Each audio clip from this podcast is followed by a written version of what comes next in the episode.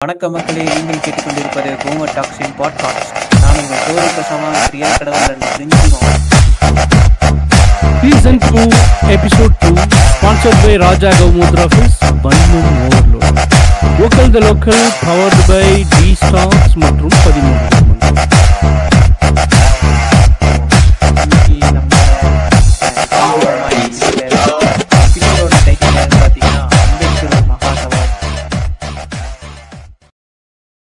வணக்கம் பிரிஞ்சி மாமா.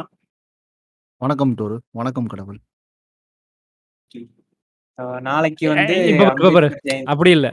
நமஸ்காரம் என்ற சொல்லை ஒழித்து வணக்கம் என்ற சொல்லை வழங்கிய திராவிடத்திற்கு நன்றி சொல்லி வணக்கம் என்ற சொல்லுடன் ஆரம்பிக்கிறேன். அது அப்படி கிடையாது. நமஸ்காரம் என்ற சொல்லை ஒழித்து இல்ல இல்ல இல்ல இல்ல அப்படி கிடையாது. கும்புரஞ்சாமி என்ற சொல்லை ஒழித்து நமஸ்காரம் என்ற சொல்லுக்கு ஆல்டர்னேட்டாக வணக்கம் என்ற சுயமரியாதை சொல்லை பயன்படுத்தி வந்த திராவிட கழகம் திராவிடர்கள் சார்பாக வணக்கம் சொல்லி இந்த உரையை ஆற்றுகிறேன். சரி ரைட் ஓகே. இடல்ல இருந்து நேரடியா இங்க வந்த அனைவருக்கும் நன்றி நமக்கம். போதுமா? எதிர்பார்த்தீங்க? கிரிஞ்சு மாமாக்கு ஒரு பாயிண்ட் கொடுத்துரு. நான் ஜீரோ கிரிஞ்சு மாமா ஒன்று ஒன்னு. பாயிண்ட் ஆஃப் வியூ எங்களுக்கு அம்பேத்கர் வந்து சமகாலத்தில் அம்பேத்கரை எங்கெல்லாம் நினைவு கூறணும்? சமகாலத்திலையும் நினைவு கூறுற அளவுக்கு அவர் என்னெல்லாம் பண்ணா அப்படிங்கிற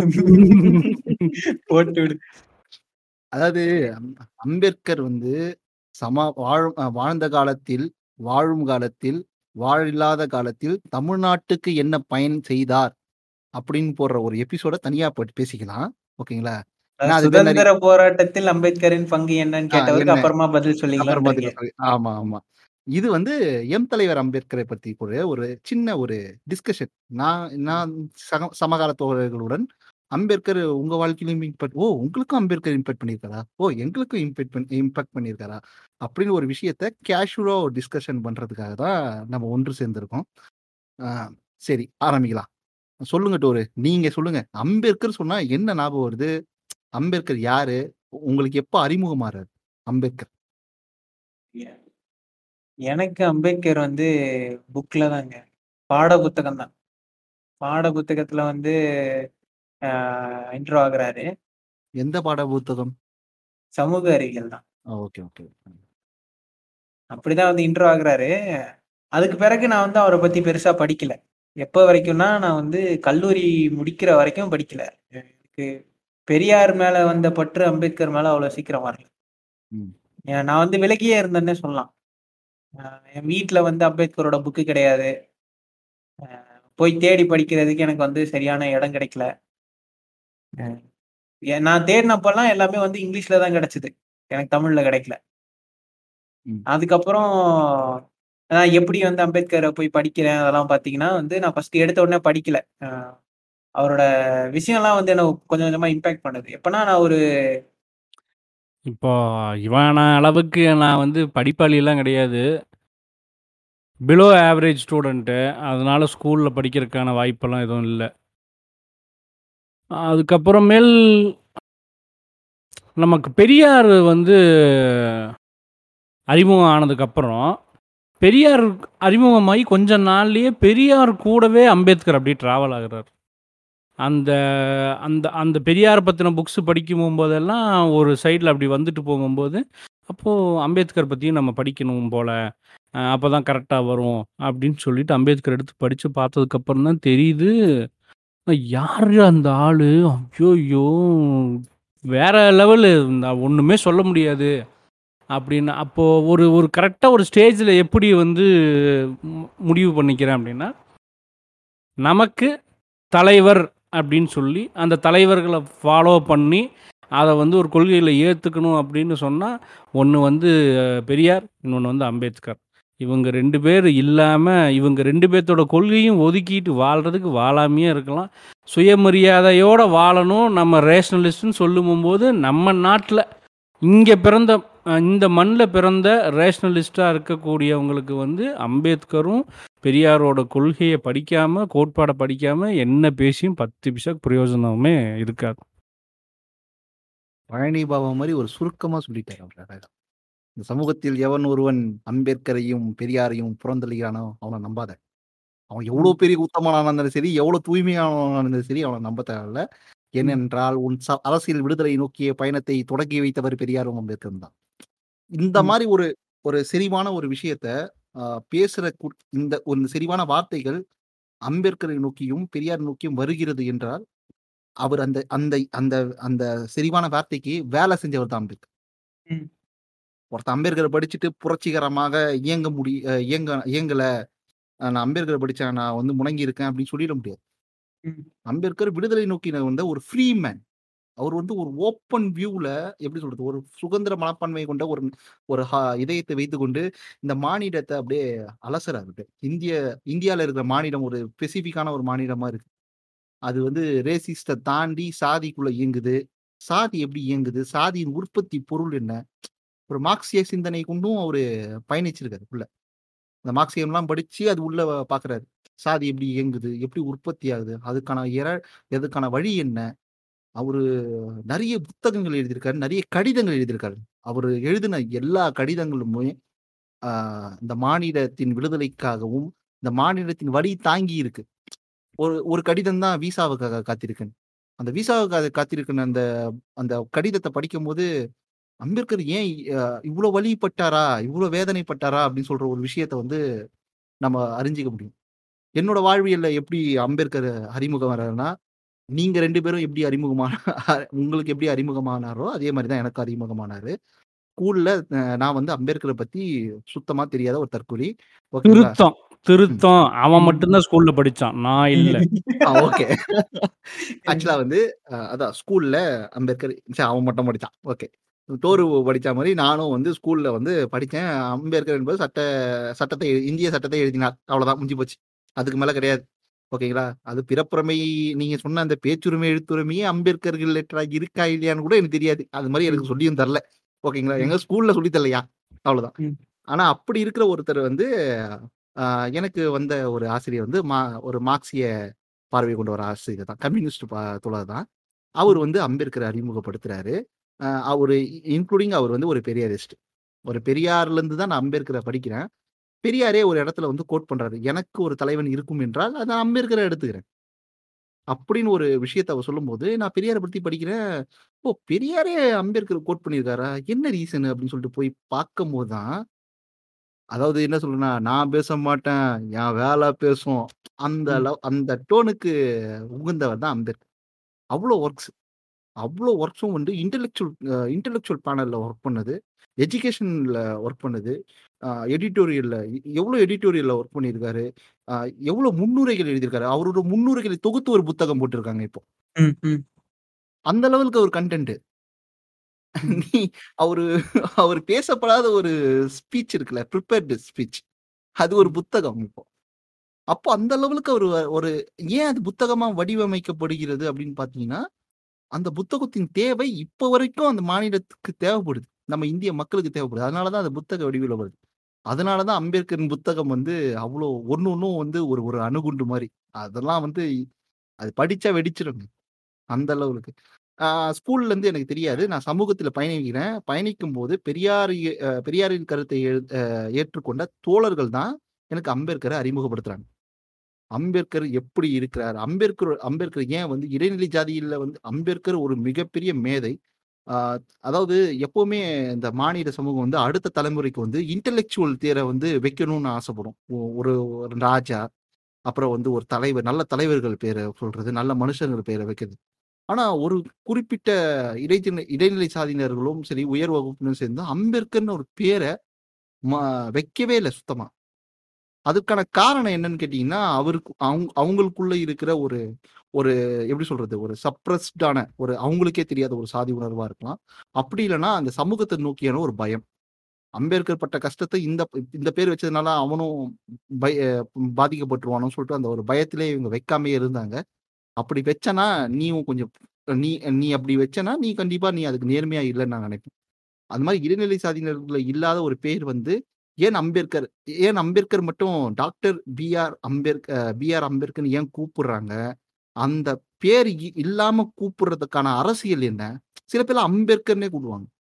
வெயிட் நான் சொல்றது வந்து உணர்வு எப்படி சொல்றது சாதாரணமா வந்து ஒரு பேசுற தோழருக்கும் இன்டென்ஷனலி பேசுறவங்களுக்கும் நிறைய டிஃப்ரெண்ட் இருக்கும் இந்த பிஆர் ம். அம்பேத்கர் இல்ல பிஆர் சில பேர்லாம் வந்து டாக்டர் பிஆர் அம்பேத்கர் கூப்பிடாம பிஆர் அம்பேத்கர் சொல்றது ம். அதெல்லாம் ஒரு ஏங்க அரசியல் தான் எங்க ஐயா அஞ்சு வருஷம் கஷ்டப்பட்டு எம்பிபிஎஸ் படிச்சு ஊசி போடுறாரு அவரு டிஆர் போட்டுக்கிறாரு.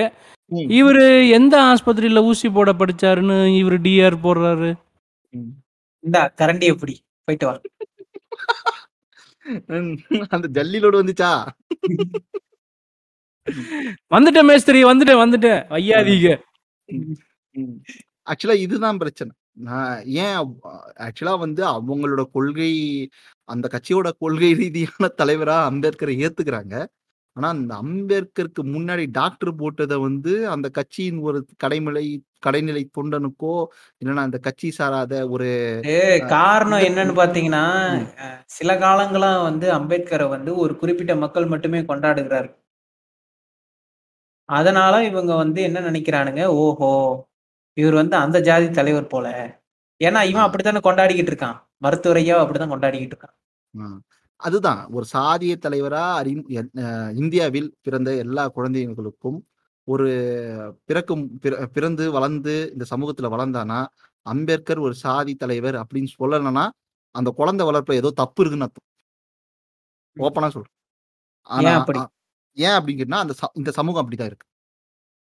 இந்த. சமூகம் அந்த குழந்தைய அப்படிதான் வளர்க்குது ஆனா அம்பேத்கர் அம்பேத்கர் ஒரு பொது தலைவர் அப்படின்னு சொல்லிட்டானா அவன் தான் ஜனநாயக சக்தி நான் இங்க தான் வந்து ஒரு குழந்தையும் ஒரு ஜனநாயக சக்தியும் வேறுபடுத்துறேன் இந்த. சென்னை அப்போ அம்பேத்கர் யாரெல்லாம் தலைவர் சொல்லிக்கிறாங்களோ அம்பேத்கர் யாரெல்லாம் வந்து பொது தலைவர்னு சொல்லிட்டு ஒரு கேரண்டி கொடுத்து இவர் மக்களுக்கானவர் அப்படின்னு சொல்லிட்டு அங்கீகாரம் பெற்று மக்களிடையே ஒரு அரசியல் விழிப்புணர்வு ஏற்படுத்துறாங்களோ அவங்கெல்லாம் நம்மளோட தோழர்கள் அவங்கெல்லாம் நம்மளோட நட்பு முரண்.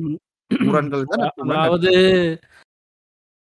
ஒரு நான் நான் வந்து இதை எப்படி இங்கே பார்க்குறேன் அப்படின்னு சொன்னால் ஒரு ஆதிக்க ஜாதி அப்படின்னு சொல்லலாம் அதாவது பெரியார் வந்தது வந்து அவர் ஜாதியை தொடர்ந்திருந்தாலும் இங்கு மக்கள் பார்க்கும் பார்வை வந்து அந் அவர் வந்த ஜாதி வந்து ஒரு ஆதிக்க ஜாதியாகவும் மேல்நிலை ஜாதியாகவும் இடைநிலை ஜாதின்னு கூட சொல்ல மாட்டேன். மேல்நிலை ஜாதியிலிருந்து வந்தவர் அவர் போராடுறது வந்து தாழ்த்தப்பட்ட மக்களுக்காக இல்லைங்கிற பிம்பம் இங்கே கட்டமைக்கப்பட்டிருக்குது. ம். அதுவே அம்பேத்கர் வந்து அவர் வந்ததே ஒரு வந்து ஒடுக்கப்பட்ட சமூகத்தை சேர்ந்து அதாவது ரொம்ப ரொம்ப ரொம்ப சூத்ரான்னு சொல்றவனுக்கு கீழே ஒடுக்கப்பட்ட ஒரு சமூகத்திலிருந்து வந்ததுனால அவர் அதுக்குள்ளாரையே அடக்கிட்டு அவர் தா- தாழ்த்தப்பட்டவங்களுக்காக மட்டுமே போராடினார் அப்படிங்கிற ஒரு இமேஜையும் இவர் வந்து மொத்தமாக போராடினார்னு பெரியாருக்கு வந்து ஒரு இமேஜையும் கொடுத்து இந்த மக்கள் வந்து இவங்க ரெண்டு பேர்த்தையும் ஓரங்கட்டி வச்சுட்டாங்க அப்படின்னு தான் சொல்லணும். இன்னொன்று என்ன சொல்லுவேன் அப்படின்னு சொன்னால் இந்த ரெண்டு தலைவர்கள் என்ன பண்ணனாங்க அதனால் வந்த மாற்றங்கள் என்ன சமூகத்தில்? அவங்க என்ன பண்ணதுனால இந்த சமூகத்தில் அந்த மாற்றம் வந்துச்சு? அந்த மாற்றத்தை நம்ம எப்படி என்ஜாய் பண்ணுறோம் அப்படிங்கிறத வந்து பள்ளி கல்வி சொல்லி கொடுக்கல சமூகமும் சொல்லி கொடுக்கல யாருமே சொல்லி கொடுக்கல. இது வந்து தேக்க நிலையை எட்டி அப்படியே வீணடிக்கப்பட்டுருச்சு இந்த தலைவர்களோட வாழ்க்கையும் அவங்க செஞ்ச வேலையும்னு தான் சொல்லுவேன். எடுத்துக்காட்டு ஏதாவது ஒண்ணு சொல்லுங்களேன். இப்போ ரொம்ப சிம்பிளாக ஒரே ஒரு எடுத்து ரொம்ப சிம்பிளாக சொல்கிறேன் எல்லாத்துக்குமே இங்கே வந்து இந்த இந்தியாவில் வந்து சம்பளம் வாங்கக்கூடிய மக்கள் தொகை ரொம்ப அதிகம். அந்த ஒவ்வொரு சம்பளம் வாங்குற மக்கள் தொகை இருக்கு இல்லையா? அந்த மக்கள் தொகைக்கு இஎஸ்ஐ பிஎஃப்னு ஒன்று இருக்கு. அப்புறம் எட்டு மணி நேரம் வேலை வாய்ப்புன்னு ஒன்று இருக்கு இல்லையா. இந்த அடிப்படை இஎஸ்ஐ பிஎஃப் எட்டு மணி நேரம் வேலையும் தான் அவனுக்கு தேவை அப்படிங்கிறத சட்டத்தை யார் கொண்டு வந்தான்னா அம்பேத்கர் கொண்டு வந்தார். ஆயிரத்தி தொள்ளாயிரத்தி ஐம்பத்தி ஒண்ணுலே ஆ, இல்ல இல்ல அதுக்கும் முன்னால ஆயிரத்தி தொள்ளாயிரத்தி. ஐம்பத்தி ஒண்ணு இல்ல நான் சொல்றது எப்போ அப்படின்னா இந்தியா சுதந்திரம் வாங்குறதுக்கு முன்னால பிரிட்டிஷ் காலத்துல. ஆயிரத்தி தொள்ளாயிரத்தி நாற்பத்தி ரெண்டு டு நாற்பத்தி ஆறுல வைஸ்ராயில வந்து லேபர் மினிஸ்டர் வந்து அம்பேத்கர். அந்த லேபர் மினிஸ்டர்ல தான் இந்த லேபர் லா பாஸ் பண்றாரு ஓஹோ அப்போ பிரிட்டிஷ் கைக்குள்ளேயா இருந்திருக்காரா ம். அதாவது அவனே இவரைத்தான் கூப்பிட்டு அங்கே வந்து லேபர் மினிஸ்டராக போடுற அளவுக்கு ஹீ இஸ் கேப்பபிள்னு சொல்கிறான் ம். அம்பேத்கரோட கேப்பபிள் எப்படி இருக்குது அப்படின்னு சொன்னால் பிரிட்டிஷ்காரன் அவர் மினிஸ்டராக போடுறான் இங்கே இருக்கிற ஒருத்தனை கூப்பிட்டு நீ வந்து இது மினிஸ்டர் வேலையை பாருன்னு சொல்லி அவர் பாஸ் பண்ணதை அக்செப்டும் பண்ணுறாங்க அது சட்டமாக பாஸ் ஆகுது இஎஸ்ஐயும் பிஎஃப்பும் மருத்துவ காப்பீடு இஎஸ்ஐங்கிறது மருத்துவ காப்பீடு இல்லை இஎஸ்ஐ ஹாஸ்பிட்டல் அதில் தானே வந்தது ம், ம். ஸோ அந்த மருத்துவ காப்பீடு அவனுக்கான மருத்துவம் அவனுக்கான ப்ராவிடென்ட் ஃபண்டு அவனுக்கான எட்டு மணி நேர வேலை எட்டு மணி நேரம் ஓய்வு எட்டு மணி நேரம் உறக்கம் அப்படிங்கிறது இருபத்தி நாலு எட்டு எட்டாக பிரித்து அதை சட்டமாக கொண்டு வந்தது அம்பேத்கர். நீங்கள் சுதந்திரம் வாங்கி நொட்டுறதுக்கு முன்னாலேயே அந்த மினிஸ்ட்ரியில் இருக்கும்போதே இந்திய மக்களுக்காக சிந்தித்து வேலை செஞ்ச மனுஷன் அவர். இது வந்து அம்பேத்கர். அதே மாதிரி பெரியார் வந்து இடைநிலை ஜாதி என்றைக்கும் கோயிலுக்குள்ளே விட மாட்டேன்னு யாரும் சொல்லலை. மேல்நிலை ஜாதி யாரையும் உள்ளே விட மாட்டேன்னு சொல்லலை. தாழ்த்தப்பட்ட ஜாதியத்தான் உள்ளே விட மாட்டேன்னு சொன்னாங்க. அவனை உள்ளே கூட்டு வர்றதுக்கு எது தடையாக இருக்குது ஜாதி ஜாதியை உடைக்கிறேன். ஜாதியை உடைக்கிறதுனால என்ன பிரச்சனை? அது வந்து மதத்துக்கு வருது. அப்போ மதத்தை உடைக்கிறேன். மதம் எதில் வருது? அப்போ கடவுள் வருது. அப்போ நான் கடவுள் இல்லைன்னு சொல்கிறேன் அப்போ எந்த இடைநிலை ஜாதிக்காக அவர் போராடல? உயர்நிலை ஜாதிக்காக போல. தாழ்த்தப்பட்டவருக்காக தான் அம்பேத்கர் போராடினார். ஆனால் அதை வந்து மறைக்கப்பட்டிருக்குது இங்கே. ம். இப்படி தான் இவங்க ரெண்டு பேர்த்தோட ஒர்க் எல்லாமே வந்து சைட்லைன் பண்ணிட்டு எதை நம்ம என்ஜாய் பண்ணுறோன்னு தெரியாமையே இன்னமும் பேசிட்டு சுற்றிட்டு இருக்கிறாங்க. மாட்டா வந்து இந்த இரு தலைவர்களையும் எதிர் எதிர் துருவத்துல உட்கார வச்சு நம்மள சண்டை போட வைப்பாங்க. அதுக்கு காரணம் என்னன்னு பாத்தீங்கன்னா எப்பவுமே இந்த இந்த சண்டை இந்த பிரச்சனைங்க வந்து அளவீடுகள் இதெல்லாம் வைக்கிறது யாருன்னு பார்க்கணும். இந்த இதெல்லாம் பேசுறவங்களுக்கு வந்து பிரயோஜனம் இல்லாட்டியும் அந்த மாதிரி ஒரு வினாவை வந்து எழுப்புறான் பாத்தீங்களா அந்த மாதிரி குட்டையை கலக்கி விட்டு அதுல உட்காந்து வேடிக்கை பார்க்கறான் பாரு. அவனுக்கு தான் என்ன லாபம்னு பார்க்கணும். இது செகண்டரி இல்லாட்டி தேர்ட் பார்ட்டில இருந்து யார் ஒர்க் பண்றாங்களோ அவங்க தான் அதை வந்து பெனிஃபிட் ஆகிறாங்க இப்போ நான் வந்து ஜனநாயகம்னு பேசினேன்ல இந்த ஜனநாயகம்லாம் வந்து ஒவ்வொரு சில கொள்கைக்கு வந்து மாறானது. பிராமணிக்கல் கல்ச்சருக்கு இது அப்போசிட் ஆனது தான் வந்து ஜனநாயகம். ஒரு சில கொள்கை கிடையாது ஒரே கொள்கை ஒரே கொள்கை தான் ஒண்ணு ஆ. பார்ப்பான் இன்னொன்னும் பார்ப்பான். இந்த ரெண்டுமே பார்ப்பான் தான் ஸோ இது இது வந்து எப்படின்னா இப்போ நான் சொன்ன மாதிரி ஒரு மனுஷன் பேசும்போது அவனை உட்கார வச்சு நீ பேசு எனக்கு சரிசமமா உட்காந்து பேசுன்ட்டு பேச வைக்க கூடாதுங்கிறது பிராமணிக்கல் ஐடியாலஜி பொண்ணுங்க படிக்க கூடாதுங்கிறது பிராமணிக்கல் ஐடியாலஜி பொண்ணுங்களுக்கு சொத்து இருக்க கூடாதுங்கிறது பிராமணிக்கல் ஐடியாலஜி பொண்ணுங்க வந்து ஒம்ப வயசுக்கு வந்தா வீட்டை விட்டு வெளியே போக கூடாதுங்கிறது பிராமணிக்கல் ஐடியாலஜி பொண்ணை சொத்தா பாக்குறது ஒரு பிராமணிக்கல் ஐடியாலஜி இல்ல பொண்ணு வந்து தன்னை சுய தன் தன் அறிவை கொண்டு ஒரு பசனை சூஸ் பண்ணக்கூடாதுன்னு சொல்றது அதுவும் பிராமணிக்கல் ஐடியாலஜி இல்ல கதிரானந்தோட ஐடியாலஜி சொல்லு. இன்னும் யோ இரியா இப்பதான் சட்டமன்றத்துக்கு போய் பேசலாம் வந்திருக்காரு. நாடாளுமன்றம். அதான் லோக்சபா வரைக்கும் போயிட்டு வந்திருக்காரு. ஏன் ஏன் நீ வேற? அது வேற பதினஞ்சு நிமிஷம் பேசியிருக்காரு. என்னன்னு எனக்கும் ஒரு இளவும் புரியல. இல்ல போயிட்டு ஓடு இங்கே தான் அம்பேத்கரும் பெரியாரும் ஒரே சமதளத்தில் வந்து வச்சு பார்க்க வேண்டிய இடம் எங்கன்னா இப்போ நீங்கள் ரெண்டு பேரும் சொன்ன இடம். இவங்க ரெண்டு பேருமே ஒரே பாயிண்ட்டை தான் எடுத்து முன் வச்சாங்க.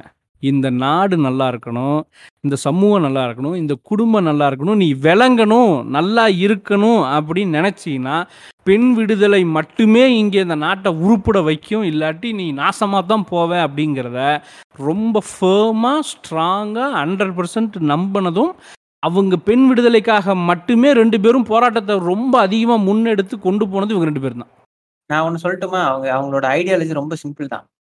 இவங்க மார்க் பண்ணதே ஒரே ஒரு ஆளை தான் இவன் ஏன் அந்த மாதிரி ரூல்ஸ் போடுறான்? இவன் போடுற ரூல்ஸ் சரியில்லையே அப்ப அதை பிரேக் பண்ணு. அப்படின்னு சொல்லிட்டு ஒவ்வொரு ரூலா பிரேக் பண்ணும்போது தான் தெரியுது ஆஹா இதுக்கு பின்னாடி இவ்வளவு வந்து பெனிஃபிஷியல் இருக்கு. ஆமாம் இப்ப இருக்கிற ஒரு எக்கனாமிக் சுச்சுவேஷனுக்கு பொண்ணுங்க வந்து வேலைக்கு போகணும். கல்யாணம் பண்ணா இல்ல, இல்ல, ரெண்டு பேர் இல்லை இல்லை அதான் சொல்கிறேன் எப்படி ஜெண்டர் பேஸ்டு இல்லாமல் சம்பளம் வாங்குற ஒவ்வொருத்தனும் அம்பேத்கருக்கு நன்றி கடன் பட்டிருக்கணும்னு சொல்கிறனோ அது மாதிரி இடத்துல இங்கே பிறந்த ஒவ்வொரு பெண்ணும் இப்போ இருக்கிறவங்களும் இனி பிறக்க போகிறவங்களும் எந்த நாட்டில்? அதாவது நான் ஐயா சாமி சண்டைக்கு வராதீங்க. இந்த அக- அகண்ட பாரதத்தில் பிறந்த பெண்கள் ஒவ்வொருத்தருக்கும் பாதுகாவலராக இந்த செகண்டு இந்த செகண்ட் வரைக்கும் அம்பேத்கர் மட்டும்தான் நிற்கிறார் அதாவது ஐம்பத்தாறுச்சுங்க அந்த பொசுக்கு எனக்கு பயங்கரமான கெட்ட அர்த்தம் ஆயில வந்துருச்சு. இல்ல இல்ல இல்ல. அவன் வரலன்னா தான் நான் உங்க மேல சந்தேகப்படுவேன். அந்த டாய்லி கிடக்குறான். காயத்ரி ரகுராம் சொல்லும் போதெல்லாம் அமைதியா இருக்கீங்க. நான் சொன்னா வந்து திட்டுறது. அது அது வந்து ரொம்ப சிம்பிளா சொல்றேன். இன்னைக்கு சிஎஸ்கே ஜெயிச்சதுக்கு காரணம் யாரு? மோடிஜி. இன்னைக்கு பதினஞ்சு சிக்ஸ் அடிக்க காரணம் யாரு? மோடிஜி. மோடிஜி தான். அவ்வளவுதான். போங்க. அது வந்து இங்க ஸ்ட- மாநிலத்துல யாரும் கண்டுக்க மாட்டேங்கிறாங்க. அஹ் சினிமாலையும் யாரும் கூப்பிட மாட்டேங்கிறாங்க. என்ன பண்றதுன்னு தெரியல. இன்னைக்கு இருக்கிற ஒரே ஒரு இளிச்சவா கட்சி அதுதான். அந்த கட்சிக்கு சா எதுக்கு எடுத்தாலும் Modi G G G G Amit Shah G G G Annamalai ஜின்னு சொன்னா ஏதாவது பண்ணுவானுங்கன்னு பண்ணிட்டு இருக்குது. அதை அதான் பண்ணிட்டானுங்களே. அந்த ஐயா இல்ல இல்ல. நேத்து- கிளப் ஹவுஸ்ல முப்பத்தஞ்சு லட்சம் கலெக்ட் கோயில் கட்டுறேன்னு சொல்லிட்டு கலெக்ட் பண்ணி ஓகே ஆட்டையை போட்டுக்கிறானுங்க. ஆ அதான் இதைத்தான் பண்ணுவானுங்க. அந்த நேற்று வந்த பேட்டி அந்த ஐயப்பன் ராமசாமியோட எடுத்தது அதை பார்த்ததுக்கப்புறம் ஒன்றே ஒன்று புரிஞ்சுது. அதுக்கு சுத்தமாக மண்டையில் ஒரு மகரும் மசரும் இல்லை. ஒன்றே ஒன்று தான் இருக்குது. அதுக்கு சொல்லி கொடுத்த அஜெண்டா நான் திராவிடர் கழகத்தை திட்டுவேன் திமுகவை திட்டுவேன். மோடிஜி மோடிஜி மோடிஜி சொல்லுவேன். அது வேறு ஒன்றும் அங்கே மசரு இல்லை. மசரு தவிர வேறு ஒன்றும் இல்லை. அதனால் அதை ஃப்ரீயாக விட்டுருவோம். ஏன் அதை சொல்கிறேன் இந்த ஒவ்வொரு பெண்ணுமே வந்து அம்பேத்கரை வந்து நினைவு கூறணும் அம்பேத்கருக்கு வந்து நன்றி விசுவாசமாக இருக்கணும் அப்படின்னு சொல்கிறேன்னா பெண் வேலைக்கு போகலாம் அப்படிங்கிறதாகட்டும் போகிற இடத்துல இருக்கக்கூடிய பிரச்சனைகளை சமாளிக்கிறதுக்கான சட்டங்கள் ஆகட்டும் சம் சொத்தில் சம பங்குக்கு கொடுத்த சட்டமாகட்டும் அதுக்கப்புறமேல் வந்துட்டு இந்த அதாவது ஒரே ஒரு கல்யாணம். தான் ஒரே ஒரு. கல்யாணம் ஆ அதான். இல்லை இல்லை அது இந்து பில் கோடுனா அதுக்குள்ளே என்ன இருக்குன்னு புரியாது.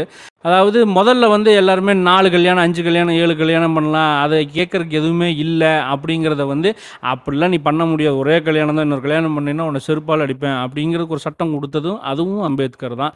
டவுரி வாங்கினா பிரச்சனை பண்ணுறதுக்கான சட்டத்தை கொடுத்ததும் அவர் தான் ஒருத்தன் அப்யூசிவாக இருக்கான் டார்ச்சர் பண்ணுறான் அவனை விட்டு விலகணும் அப்படின்னு முடிவு பண்ணாலும் டைவர்ஸ் வாங்கிட்டு வரதுக்கான அந்த சட்ட பாதுகாப்பு கொடுத்ததும் அம்பேத்கர் தான். இது அத்தனையும் அம்பேத்கர் கொடுத்தது தானே தவிர அதுக்கப்புறம் இவனுங்க இது வரைக்கும் ஒன்றும் பண்ணலை. அதில் ஏகப்பட்ட ஏழ்றையும் அடிஷ்னலாக லா போட்டு டிஸ்ட் பண்ணி அந்த சட்டத்தை எப்படி தடுக்கலாங்கிறதுக்கான முயற்சி செஞ்சானே தவிர அவர் பெண்ணுக்கு ஒதுக்கக்கூடிய அந்த அந்த மொத்தம் பெண் சுதந்திரத்துக்கான சட்ட பாதுகாப்பை இரும்பு கோட்டை மாதிரி உறுதிப்படுத்தியிருக்கிறாரு. அதை உடைக்க முடியாத அளவுக்கு இன்னைக்கு வரைக்கும் இருக்குன்னா அதுக்கு ஒரே காரணம் அம்பேத்கர் மட்டும்தான். அதனால் பெண்கள் ஒவ்வொருத்தருமே வந்து அம்பேத்கருக்கு வந்து கண்டிப்பாக ஒரு நன்றியும் ஒரு தேங்க்ஸும் சொல்லியே ஆகணும். அதில் வந்து எந்தவித மாற்று கருத்தும் இல்லை. ஆனால் இப்பேற்பட்ட தலைவர்களை கூண்டுக்குள்ளாரையும் சில ஏரியாவில் சிலையே வைக்க முடியாத அளவுக்கு இருக்குங்கிறதும் கொடுமை. ஆனால் இந்த பெண்களில் வந்து வளைச்சு பேசிக்கணும்? கோயம்புத்தூர்னு சொல்லிட்டு போயிடலாம். ஓ ஆமாம் கோயம்புத்தூரில் வந்து வைக்க முடியாததும் அதே மாதிரி கொங்கு கொங்கு பெல்ட் ஃபுல்லாகவே இந்த பிரச்சனை இருக்குது அப்படிங்கிறதும் பெண்களுக்கு இந்த விஷயம் தெரியலைங்கிறதும் தான் இதில் வேதனையான விஷயம். இதெல்லாம் அவங்களுக்கு பண்ணி கொடுத்ததே அவர் தாங்கிறது அவங்களுக்கு தெரியாது இன்னும். அதை எந்த கல்வி அதாவது ஸ்கூல் எஜுகேஷனும் சொல்லிக் கொடுக்கல காலேஜ் எஜுகேஷனும் சொல்லிக் கொடுக்கல சமூகமும் சொல்லிக் கொடுக்கல. நமக்கே இப்போ தானே தெரியுது இவங்களை படிக்க ஆரம்பிச்சதுக்கப்புறம். இல்லாட்டி நமக்கு தெரிஞ்சிருக்காத. எத்தனை பேருக்கு இந்த மாதிரி புக்கு படிக்கிற பழக்கமோ இல்லை அம்பேத்கர் பற்றி ஆராய்ச்சி பண்ணுறதுக்கோ டைம் இருந்திருக்கும். இல்லை அதை பண்ணணுங்கிற எண்ணம் இருந்திருக்கும். இனிமே இப்போ இப்போ இனிமேவாது ஓப்பன் அப் ஆகணும். நூற்றாண்டின் தலை சிறந்த தலைவர் அம்பேத்கர் பெரியார். நான் இவங்களை எப்படி பார்க்குறேன்னு பார்த்தீங்கன்னா மானிட விடுதலை பத்தி மார்க்ஸ் எப்படி எடுத்தாருன்னா பொருளாதார கொள்கை மூலமா அவர் வந்து விவரிக்கிறார். ஒன்று வந்து தொழிலாளர் சங்கம் இன்னொன்று வந்து பெருமுதலாளிகளோட வாய் அப்படின்னு பேசும்போது அவர் வந்து பிரிக்கிறார். அவர் எல்லாத்தையுமே பொருளாதார போக்கிலே பார்த்துட்டதுனாலயோ என்னவோ தெரில இந்தியாவுக்கான சரியான என்ன சொல்றது? மானுட விடுதலைக்கான ஒரு தத்துவம் வந்து அவருக்கு தர முடியலையோ என்னவோ தெரியல. அத அந்த குறைய வந்து போக்குறதுக்காக உருவானவர் தான் வந்து அம்பேத்கர்னு நான் சொல்லுவேன். அம்பேத்கர் வந்து அதை எப்படி பார்த்தாருன்னா இப்போ ஒரு ஒரு இந்தியாவுல இருக்க மிகப்பெரிய பிரச்சனை வறுமையா இருந்தாலும் அந்த வறுமை எதனால உருவாகுது? அந்த வறுமையை வந்து உருவாக்குறவன் யாருன்னு பாத்தீங்கன்னா ஒரு மேல்தட்டு ஜாதியில இருக்கிறவன். அந்த மேல்தட்டு ஜாதி எப்படி உருவாகுது? இங்க ஜாதிங்கிற அமைப்பு எப்படி இருக்குதுன்னா அது வந்து ஒரு சேரோட நாலு கால் மாதிரி இந்த நாலு வர்ணாவும் அந்த சேர்ல உட்கார்ந்து இருக்கிறவன் தான் வந்து அந்த மேல் ஜாதிக்காரன் கீழே இருக்கிற அந்த நாலு பேருக்குமே வந்து தெரியாது நமக்கு மேல ஒருத்தன் உக்காந்துக்கிட்டு நம்மள வந்து நம்மளோட உழைப்பை உரியிறான்றது அவனுக்கு தெரியாது ஆனா இந்த கீழே இருக்க நாலு பேரும் வந்து என்ன நினைப்பான் நமக்கு கீழே இன்னும் ஒரு நாலு பேர் இருப்பான்ல அவனோட உழைப்பை நம்ம உறிஞ்சி எடுத்துக்கலாம் அவன் அவனை வச்சு நாம வந்து மேல வந்துக்கலாம். நாம எப்பவுமே மேலே தானே இருக்கோம். அப்படிங்கிற ஒரு செல்ஃபிஷ் தாட் வந்து இந்த ஜாதி அமைப்புக்குள்ள இருக்குது.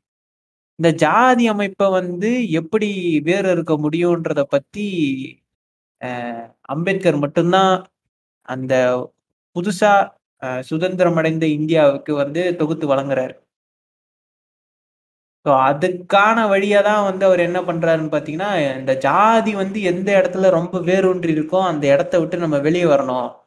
அதுக்காக நம்ம வந்து மத இந்த இந்து மதத்தை விட்டு நம்ம வெளியே வரணும். என்ன வந்து நீ வந்து சூத்திரன் அப்படின்னு சொல்லி சூத்திரன்னா டேஷ் மவனே அப்படின்னு சொல்றதுனால நான் இந்த இடத்துல உட்காந்துக்கிட்டு நான் இருக்க மாட்டேன். அப்படின்ட்டு அவர் வந்து வெளிய வரணும்னு சொல்லிட்டு பேசுறாரு. இந்த சமூக விடுதலை வந்து அவரு பேசுறாரு. அதே மாதிரி தான் வந்து பெரியார் பேசுறாரு. பெரியார் வந்து அவரு மார்க்ஸ படிச்சாரா? இல்லாட்டி என்னன்னுலாம் நமக்கு தெரியாது. ஆனா என். தலைவன் போன வழி ரஷ்யா ரஷ்யாவே ரஷ்யா போயிருக்காரு. சிங்காரவேலூர்ல பயணிச்சுக்கிறாரு. அவர். பேசுனதே ஒரு பொது உடைமை கருத்து தான். நான் நான் சொல்லும்போதே நான் இன்டரப்ட் பண்ணணும்னு நெனச்சேன். ஆக்சுவலா அம்பேத்கர் வந்து சமத்துவத்த பேசுறாரு, சுதந்திரத்த பேசுறாரு. சகோதரத்துவத்த பேசுறாரு. அந்த. விஷயத்த அவர் பௌத்தத்திலருந்து எடுத்து பேசுறதுக்கான ஒரு தேவை வந்து, அவர் வந்து பிரிட்டிஷ் கவுன்சில்ல இருந்ததுனால பயன்பட்டுருக்கலாம். ஓகேவா? ஏன்னு கேட்டா, இந்த மக்களுக்கான விடுதலைய அவர் பேசுறாரு. ஆனா, அவர் ஒருபோதும் பொருளாதார ஏற்றத்தாழ்வ வந்து புறக்கணிக்கல. இங்க இருக்கிற மார்க்ஸ் தத்துவத்த அவர் ஒருபோதும் ஒரு புறக்கணிக்கல. ஆமா, ஆமா. அதத்தான் நானும் சொல்ல வரேன். அவரு மார்க்ஸ் தத்துவத்த புறக்கணிக்கவே இல்ல. மார்க்ஸ் தத்துவத்த. ஜாதியத்தோட சேர்த்து தான் பார்த்திருக்காரு. இப்போ. நீங்க நெறைய மார்க்சிஸ்டோ இல்லாட்டி கம்யூனிஸ்டோ பார்த்தீங்கன்னா, இல்ல உங்களுக்கு வந்து ஜாதி இதுக்கு நான் சொல்லிர்றேன். இங்க ஒரு கேஸ்ட் சிஸ்டம் இருக்குல்ல. அந்த கேஸ்ட் சிஸ்டம் வந்து என்ன பண்ணுது கேட்டீங்கன்னா, ஆ ஒரு மக்கள அப்ரஸ் பண்ணி அவனோட பொக்ன எக்கனாமிக் வெல்ஃபேர வந்து சுரண்டுது. அவன பொருளாதாரத்த சுரண்டத தான் உட்படுத்துது. அதாவது எப்படின்னா, இந்த கேஸ்ட்ல பொறந்தவன வந்து இந்த வேலைய செய்ய சொல்றது. அதாவது கமாடிட்டி இல்லாத ஒரு வேலைய செஞ்சு அவன சுரண்ட வைக்கிறது. அவனுக்கு ஃபார் காச எக்ஸாம்பிள் இப்ப வந்து அவன் வந்து. முடி வெட்டுற ஜாதியில பொறந்துட்டான்னு வச்சுக்கோங்க. அவன் வந்து கடைசி வரைக்கும் முடி மட்டும் தான் வெட்ட முடியும். கேட்கக்கூடாது. சோத்த ஆமா. பூரா காசு வாங்கிட்டு. கேட்கக்கூடாது. ஆமா. துணி துவைக்கிறான்னா, அவன் துணி மட்டும் தான் துவைக்கணும். ஆமா. அவனுக்கு வந்து நாங்க சோறு மட்டும் தான் போடுவோம். அதுவும் பொ ஒரு வேள சோறு தான் ஒரு. வேள மட்டும் தான் சோறு. பின்பு பின்புறம் வந்து பழைய சோறு தான். குனிஞ்சு கைய நீட்டி வாங்கிக்கணும். நான் அப்படியே. வானத்துல இருந்து ஊத்துவேன். அது நல்லா இருக்குது, கெட்டதா இருக்குன்னுலாம் நீ சொல்லக்கூடாது. எப்பவுமே கெட்டுப்போன சோற தான் நான் உனக்கு குடுப்பேன். ஏன்னா. நீ சூத்திரன். சூத்திரன்னா நீ வந்து பழச தான் திங்கணும். எது நாத்தம் அடிக்குதோ அத தான் திங்கணும். மண்ணுக்கு மேல விளையறத நீ தின்னக்கூடாது. அதாவது சூத்ரனுக்கே இந்த நிலைமை. அப்ப அதுக்கு கீழ இருக்கிற பஞ்சமர்கள் நிலைமை என்ன? அவார்னாஸ். அவங்களோட. நிலைமை என்ன? அவர்னாஸ் எல்லாம் எங்க போனாலும் அவன் குடிசைய கொளுத்து. ம். அவன வந்து பள்ளத்திலேயே வச்சு இருக்கு. அவன் வந்து பள்ளத்துல தான் இருக்கணும். அவன வந்து நம்ம பார்க்கவே கூடாது. ஆ பள்ளத்த நான் என்ன சொல்றேன்னா, இது வந்து ஒரு நூ ஆனா ஆல்மோஸ்ட் 150 இயர்ஸ் முன்னாலன்னு வச்சுக்கிட்டா, அந்த ம். அவேர்னஸ்னால அது வந்து க அவங்கள வந்து கானவார்ஸ்ன்னு அதாவது அது அந்த வே வேர்டு கரெக்ட்டா எனக்கு வரல. அந்த ம். வார்த்தை ஒண்ணு இருக்குது. அது எப்படின்னா இவன் சூத்திரனாவது இந்த வந்து மேல் ஜாதி, இடைநிலை ஜாதி இருக்கிற தெருவுக்கு வந்து வந்தா, அ வந்து கூட்டிட்டு அதாவது இடுப்புல வந்து சீமார் கட்டிட்டு அவன் நடக்கும் போம்போது கூட்டிக்கிட்டே போறது. அவன் நடந்த இடத்த அவனே கூட்டிட்டு போறது. அவன் எச்ச துப்புறக்கு வந்து அவனே கழுத்துல ஒரு கலயத்த கட்டிட்டு எச்ச துப்பணும்னா அதில துப்பிக்கிறதுன்னு துப்பிட்டு நடந்து போலாம். ஏன்னு ம். சொன்னா இடைநிலை ஜாதிக்கோ, மேல்நிலை ஜாதிக்கோ, பிராமணனுக்கோ ஆன வேலைய வந்து சூத்திரன் செய்வான். அவன அவனோட தேவை வந்து இவங்களுக்கு இருந்துச்சு. இந்த மேல்நிலை, இடைநிலை ஜாதிக்கு. இந்த. அதுக்கும் கீழ இருக்கிற பஞ்சமர்கள் வந்து இவங்க பார்க்கவே கூடாது. பார்த்தாலே தீட்டு. இடைநிலையோ, மேல்நிலை ஜாதியோ, பிராமணனோ அவங்கள பார்த்தாலே தீட்டு. பார்க்கவே கூடாது. அவன பார்த்துட்டாலே தீட்டும்பானுங்க. இருட்டுல மட்டும் தான் அவங்க வந்து வெளிய வரணும். பகல்ல அவங்க வந்து வெளிய வரக்கூடாது. இவங்க வந்துட்டு இருக்கிற. பாதையில ஆப்போசிட்ல அவங்க வந்தாங்கன்னா, ஓடி போய் ஒளிஞ்சுக்கணும். இல்லாட்டி அடிப்பானுங்க. கட்டி வச்சு அடிப்பானுங்க. இப்படி இருக்குது. இப்படிதான் இருந்துச்சு இந்தியாவோட இந்த 2000 வருட சாதி வெறி. இப்போ ரொம்ப சிம்பிளா என்னடா இவனுங்க எப்ப பார்த்தாலும் இல்ல இப்பலாம் சாதி யாரு ப்ரோ பார்க்குறா? இப்பலாம் சாதி பத்தி யாருமே பார்க்கறதில்ல ப்ரோன்னு ஆமா கிழிச்சிட்டு ப்ரோ. சாதி ஒழிஞ்சிரும் ப்ரோ. இப்போ சிம்பிளா நீ வந்து 2000 வருஷமா இங்க இருந்த சாதிய கொடுமை அப்படிங்கிறது என்ன? அப்படிங்கிறத அவ்வளோ பெருசா எப்படிங்க நான் படிக்கிறது? 2000 வருஷங்க அது அப்படின்னு. வேணாம். அத அப்படியே வுட்டுட்டு இந்த பக்கம் அப்படி வந்து அம்பேத்கரின் வாழ்க்கை வரலாறை மட்டும் படி அந்த அம்பேத்கரின் வாழ்க்கை வரலாறில் நடந்த அந்த அந்த ஆள் பிறந்ததுலேருந்து இறந்த வரைக்கும் இருக்கக்கூடிய பீரியட் இருக்கு இல்லையா? அதில் ஃபேஸ் பண்ண அந்த சாதிய கொடுமையை அப்படியே இந்தியாவோட சாதிய கொடுமைக்கு ஈக்குவேட் பண்ணிக்கலாம். ஈஸியாக ஈக்குவேட் பண்ணிடலாம். ரொம்ப ரொம்ப ஈஸியாக அவரோட வாழ்க்கை வரலாறும் இங்கே இந்தியாவில் சாதிய கொடுமைங்கிறதையும் அப்படியே மொத்தமாக இதை படித்தா இது என்னன்னு தெரிஞ்சுக்கலாம் அப்படிங்கிற அளவுக்கு அவர் வாழ்க்கையில் நடந்த சாதிய கொடுமையும் அதை எதிர்த்து எதுவுமே பண்ண முடியாதா அப்படிங்கிறதுக்கும் அவரோட வாழ்க்கையிலேயே அதுக்கான குறிப்பும் இருக்குது எதை சொல்ல வரேன் அப்படின்னு சொன்னால் பரோடா மன்னர் வந்து. பதினொன்று புள்ளி இருபத்தி அஞ்சு ஸ்டெர்லிங் அப்போ அம்பேத்கரோட பீரியடில் பதினோரு பவுண்டு ஸ்டெர்லிங்னா பவுண்டு ஸ்டெர்லிங் பவுண்ட் பதினோரு பவுண்டு ஒரு மாதத்துக்கு உதவித்தொகையாக கொடுத்து ஸ்காலர்ஷிப் கொடுத்து போய் படிச்சுட்டு அவர் என்ன சொல்கிறாப்புல நீ போ நான் ஸ்காலர்ஷிப் கொடுக்குறேன். படித்து முடிச்சுட்டு ஆனால் நீ என்னோட சமஸ்தானத்துலேயே வந்து வேலை செய்யணும்னு சொல்கிறாப்புல அதாவது ராஜா அந்த அந்த ஆளக்கூடிய ஆளும் ராஜா அந்த நாட்டை அந்த பரோடா வம்சத்தை வந்து அந்த பரோடா ஊரை ஆளக்கூடிய ராஜா வந்து இப்படி பணம் கொடுத்து அனுப்பிச்சு படித்து முடித்து அந்த ஆளோட அரண்மனையில் வேலைக்கு வந்து சேர்ந்தா வந்து சேரும்போது என்ன போஸ்டிங் கொடுக்குறா அப்படின்னா படை தளபதி போஸ்டிங் கொடுக்குறாங்க. அந்த அவரோட படைக்கு வந்து ஒரு பெரிய போஸ்டிங்கை கொடுத்து அம்பேத்கரை உட்கார வச்சா ஏ தண்ணி குடிக்கணும் எடுத்துகிட்டு வாடான்னா அந் அம்பேத்கருக்கு கீழே வேலை செய்கிறவன் அந்த பியூனு அந்த பாய் ஆஃபீஸ் பாய் கிளர்க்கு இவனு எவனுமே சொல் பேச்சு கேட்க மாட்டேங்கிறான் சொன்ன வேலையும் செய்ய மாட்டேங்கிறான். எல்லாம் என்ன சொல்கிறானுங்கன்னா அவனோட சாதி அந்த சாதி அதனால் நாங்கள் அவனுக்கு எதுவும் செய்ய மாட்டோம். அப்படின்னு ராஜாகிட்டே போய் சொல்லிட்டானுங்க. முடியாது அப்படின்னு. அந்த அளவுக்கு இங்கே வந்து இந்த சனாதன தர்மம் அப்படின்னு இப்போ புளுத்தீடு திரியிறானுங்க பாரு. திடீர்னு இந்த ஒரு மூணு நாலு வருஷமாக தமிழ்நாட்டில் இந்த வார்த்தை கேட்காம இருந்தது. இந்த ரெண்டு மூணு வருஷமாக இந்த சனாதன தர்மம் சனாதன தர்மம் இந்த சனாதன தர்மம் சொல்லக்கூடிய சாதிய படிநிலையை வந்து அன்னைக்கு மன்னரே எதிர்த்து கேள்வி கேட்க முடியாத அளவுக்கு பயங்கர வேரூன்றி நின்றுச்சு மன்னரே வந்து நான் சொல்கிறேன் நீ செய்யடான்னா கூட செய்ய முடியாது அப்படின்னு சொல்கிற அளவுக்கு இந்த சாதி வெறி இருந்திருக்கு. அம்பேத்கர் அங்கே வேலை அரண்மனையில் வேலை செஞ்சுட்டு வெளியே தங்கறதுக்கு இடம் இல்லாமல் மரத்தடியில் படுத்து தூங்கி எழுந்திரிச்சு போயிட்டு இருந்த பீரியடு யாரும் கொடுக்கல. ஏன் இந்த சாதி சேர்ந்தவன் உனக்கு தங்கறதுக்கு இடம் கொடுக்கக்கூடாதுங்கிற அளவுக்கு அந்த சாதிய வன்மை வந்து வே ஜாஸ்தியாக இருந்து கடைசியில் அரண்மனையில் போய் ராஜா கிட்ட ஐயா சாமி என்னால் முடியல. நான் வேலையை விட்டு போகிறேன் என்னை விடுன்னு சொன்னப்போ பத்து வருஷம் பாண்டு கேட்டு தான் வந்து படிக்கிறதுக்கு ஸ்காலர்ஷிப் கொடுக்குறாங்க. பத்து வருஷம் நீ வந்து அரண்மனையில் வேலை செய்யணும் அப்படின்னு சொல்லி. ஆனால் வேற வழி இல்லாமல் இங்கே நடக்கிறத பார்த்துட்டு அந்த மன்னர் வந்து ரெசிக்னேஷன் அக்செப்ட் பண்ணக்கூடிய அளவுக்கு இருந்திருக்குது அந்த வெறி. அம்பேத்கர் வந்து அஹ், நீங்க சொன்ன அந்த வெறியெல்லாம் இருந்தும் தாண்டியும் அவர் தன் சுயமரியாதைக்காகவும் படிச்சிருக்காரு. அதாவது இப்போ ஒரு ஒருத்தர் வந்து ஃபண்ட் கொடுக்குறாரு. அஹ், உனக்கு வாழ்நாளில் உன் வாழ்வதற்கு தேவையான பணம் ஈட்டுற மாதிரி நான் ஒரு வேலை கொடுக்குறேன். உனக்கு கட்டமைப்பு கொடுக்குறேன். எனக்கு செய்ய வேண்டிய வேலையை மட்டும் நீ படிச்சா போதும்னு சொல்லிட்டு அமைச்சா அனுப்புனா அவர் அங்க போயிட்டு தன் மக்களை நோக்கிய சிந்தனை பார்வை கொண்ட ஒரு நபர் வந்து என்ன பண்ணுறாருன்னா சட்டம் பிடிக்கிறார்.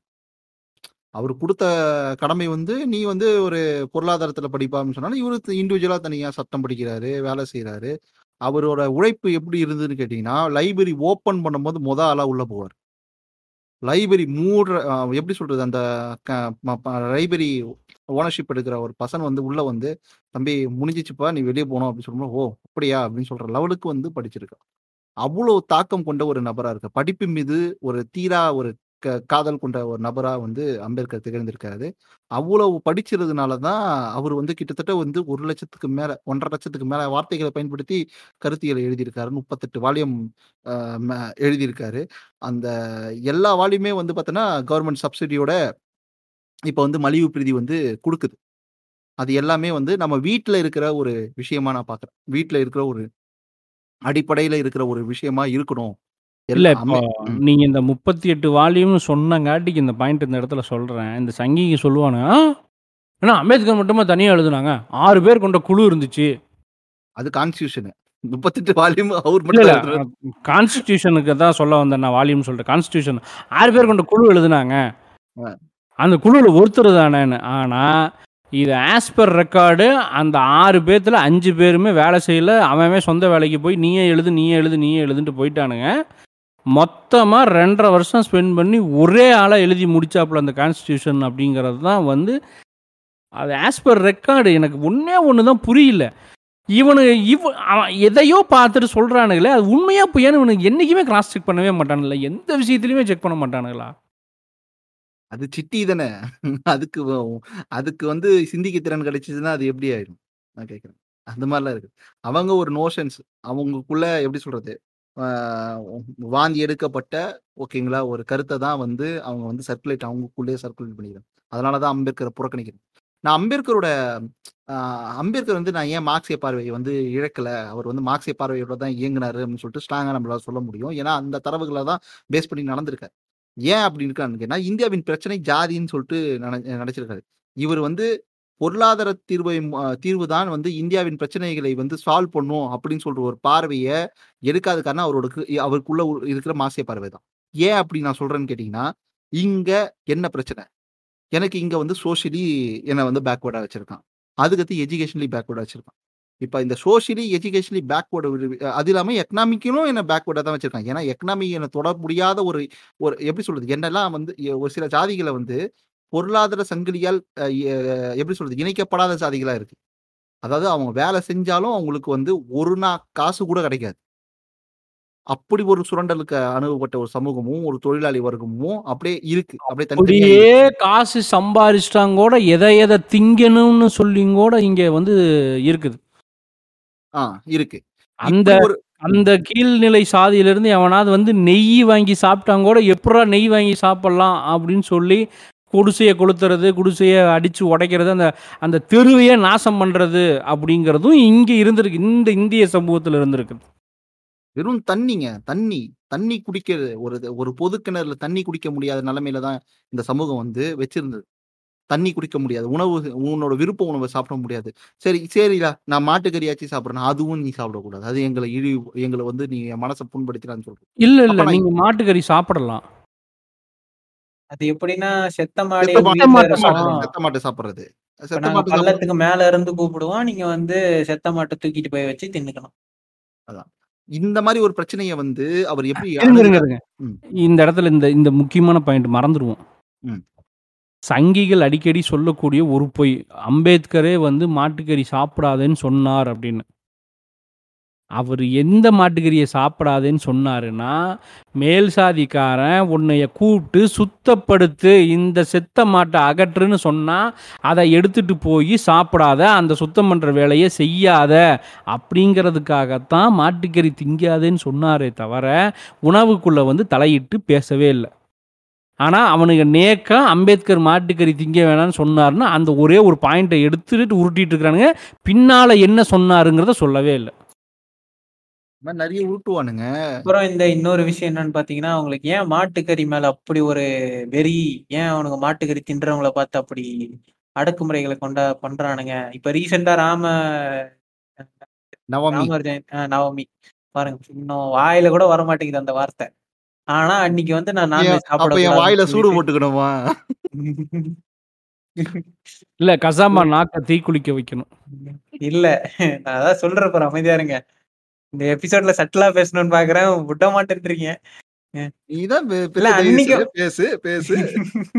இல்ல அன்னைக்கே வந்து பாத்தீங்கன்னா கறி கடையெல்லாம் இருக்கக்கூடாதுன்னு சொல்லிட்டு கறி கடையெல்லாம் வந்து இடிச்சு கீழே தள்ளி அதுக்கப்புறம் அங்க இருந்த பெ- பொண்ணோட சேலையெல்லாம் பிடிச்சி உருவி பலாத்காரத்துல ஈடுபட்டு இருக்குது அந்த ஆர்எஸ்எஸ் சங்கி கும்பல்.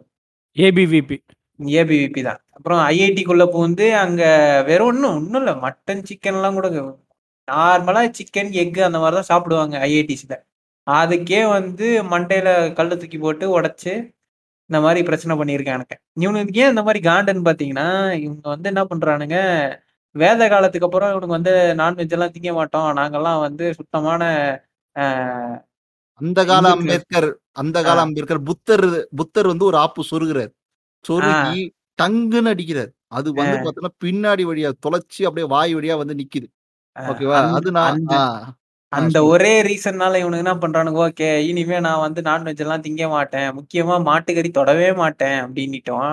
ஆனா ம். அந்த டேஸ்ட் வந்து ஒட்டிக்கிச்சுல்ல. அதுக்காகவே சாப்பாட்டுல நெய்ய கலந்துக்கிட்டு, அ இவங்க பாட்டுக்கு குழப்பி அடிச்சுக்கிட்டு இருந்தானுங்க. ஆனா இருந்தாலும் இவனுங்க வந்து என்ன பண்றது? இவனுங்களோட பழக்கமே என்னன்னு பார்த்தீங்கன்னா, யாகத்துல மாட்ட சு சுட்டு திங்கிறது.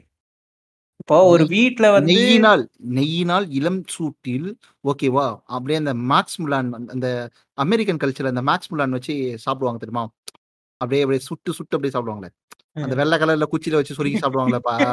அது மாரி மார்ஷ்மெலோ, வந்து மார்ஷ்மெலோ. அ மார்ஷ்மெலோ. ஆ அது மாரி வந்து பீஃப சொருகி அப்படியே அப்படியே அப்படியே நெய்யில அப்படியே வறுத்து அப்படியே அப்படியே சுத்தி சுத்தி அப்படியே தின்னுகிட்டு இருந்தானுங்க. இப்போ ஒரு. வீட்ல வந்து ஒரு ஊர்ல ஒரு இப்ப 100 வீடு இருக்குன்னு வச்சுக்கோங்க.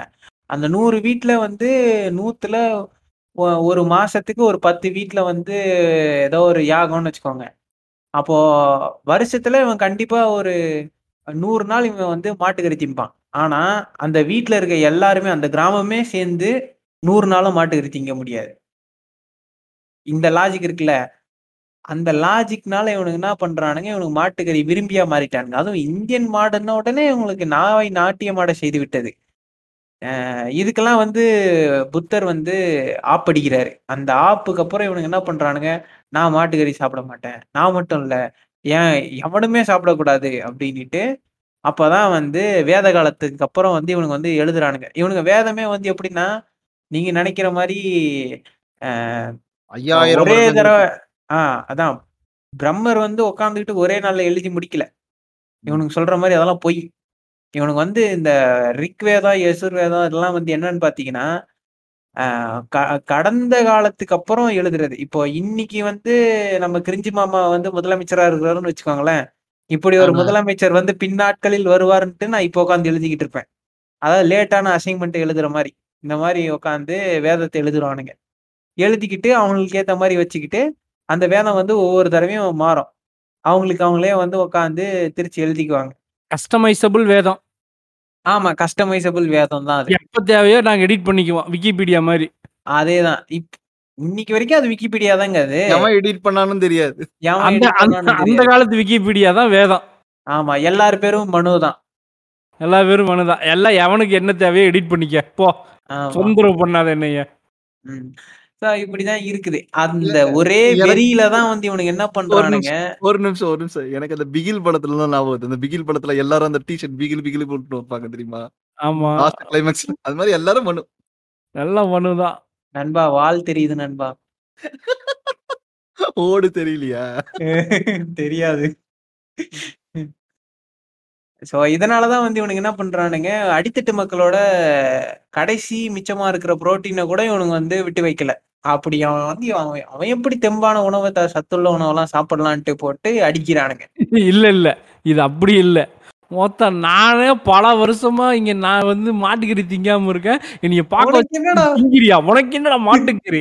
எனக்கு பொச்சு எரியுது. உனக்கு சாப்பிட விட மாட்டேன். அப்படின்னு அப்படின்ட்டு போட்டு ஜெய் அடிக்கிறானுங்க. ஸ்ரீராம். இதுல நீ சத்தான உணவு சாப்பிடுறேங்கிற எண்ணமெல்லாம் இல்ல. நான் திங்க முடியாத திங்கக்கூடாது. ஆ அவ்வளோதான். ராமரே மாட்டுக்கறி சாப்பிட்டுருக்காரு. ஏன் அது குதிரை இல்ல? இல்ல, இல்ல. அது கு அவரு அவரு பொறந்த கதைடா. நீ வேற. இது வந்து சீதா வந்து மாட்டுக்கறி விரும்பி.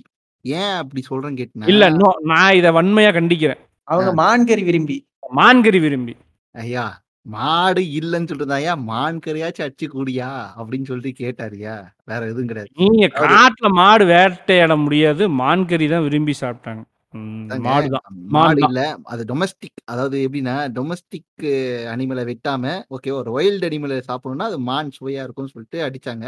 ஏன் அப்படி சொல்றேன்? எ அது என்ன சீதை வந்து ஒரு அழகான மான் குட்டிய கேட்டாங்க. அது தவறா? அதை வைத்துக்கொண்டு சீதை வந்து மான் கறி சாப்பிட்டாங்கன்னு சொல்றீங்களே! இது அவுச்சாரமா இல்லையா? சௌசாரம் நீங்க போலயா? அப்படின்னு ஏய்! கேட்கலாம். நெ நீங்க மான பிடிக்க வச்சு போறோம். எதுக்குடா அம்பு விட்டு வச்சு மா அடிக்கிற? வச்சு மான புடிச்சு நீ வந்து கயிறு போட்டு கட்டி குடுத்துருக்கோம். நீ ஏன்டா அம்பு வச்சு அடிச்ச? இல்ல எனக்கு தெரியும். நான் ஏதோ உங்க வாயால சொல்லணும்னு நெனைச்சேன். சொல்லிட்டேன். ம். ம். அதான். இந்த லெவலுக்கு வந்து புரோட்டீன் வந்து எல்லாத்தையும் புறக்கணிக்கப்பட்டு, ஒரு எந்த அக்சஸும் கொடுக்காத ஒரு ந மக்களை வைத்திருக்கிறோட நிலைமைய தெளிவுற ஒரு அட்ரஸ் பண்ணி இன்டெலெக்சுவல் தளத்துல இப்போ வரைக்கும் அந்த பேப்பர் இருக்குல்ல. அதுக்கு காரணம் அம்பேத்கர் தான். இப்போ உனக்கு வந்து இந்தியாவின் சாதிகள் படித்தாலும் சரி, நான் இந்துவாக சாம்பட்டேன் அப்படின்னு சொன்ன அந்த புக்கை படிச்சாலும் சரி, சாதியை அழித்தொழிக்கும் மொழி, அதாவது அனிகிலேஷன் ஆஃப் கேஸ்ட்டை படிச்சாலும் சரி, உங்களுக்கு ரியாலிட்டியோட கனெக்ட் ஆகும். இல்ல, இல்ல. அந்த ம். வார்த்தைய ஏன் அந்த வார்த்தை பயன்படுதுல்ல, அந்த அன்னிஹிலேஷன்.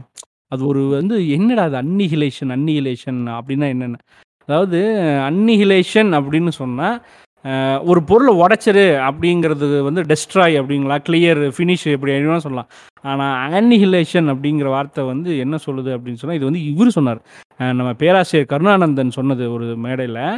ஆனிஹிலேஷன் ஆஃப் காஸ்ட் அப்படின்னா டீப் ரூட்ஸ் அடி வேர் ஆணி வேர் அடி வேரோட புடுங்கி எரிஞ்சு போடா ஓத்தான்னு தூக்கி வீசிரு அப்படிங்கிற அளவுக்கான ஒரு ஒரு அர்த்தம் இருக்கிற ஒரே வார்த்தை தான் அன்னிஹிலேஷன் அழித்தொழிக்கும் வழி. ஆமா. அடி வேரோட புடுங்கி வீசிடணும் அதுக்கு வேரே இருக்கக்கூடாது. நோ ரூட்ஸ் அட் ஆல் இது ஒரு ப்ராப்ளம் அந்த ப்ராப்ளத்துக்கான ரூட்ஸ் வரைக்கும் இருக்கக்கூடாது. பிரித்து வீசிடணுங்கிறது தான் அன்னிஹிலேஷன் அம்பேத்கர் எப்படி இம்பாக்ட் பண்றாருன்னா, சாதி குறித்தான புரிதல கரெக்ட்டா தெளிவுற மக்களுக்கு இயங்க வைக்கிறாரு. ஏன் சாதி குறித்தான புரித புரிதல தெரியறதுக்கா அ தெரிஞ்சுக்கிறதுக்காக அம்பேத்கர படிக்கணும்னு சொல்றது. ஏன் படிக்கணும் அப்படின்னு கேட்டீங்கன்னா, அது குறித்தான புரிதல் இல்லன்னா, நீங்க இண்டிவிஜுவலா சில லூஸ் டாக்ஸ் வேலையும், சில லூசு லூசுத்தனமான வேலையும் செய்வீங்க.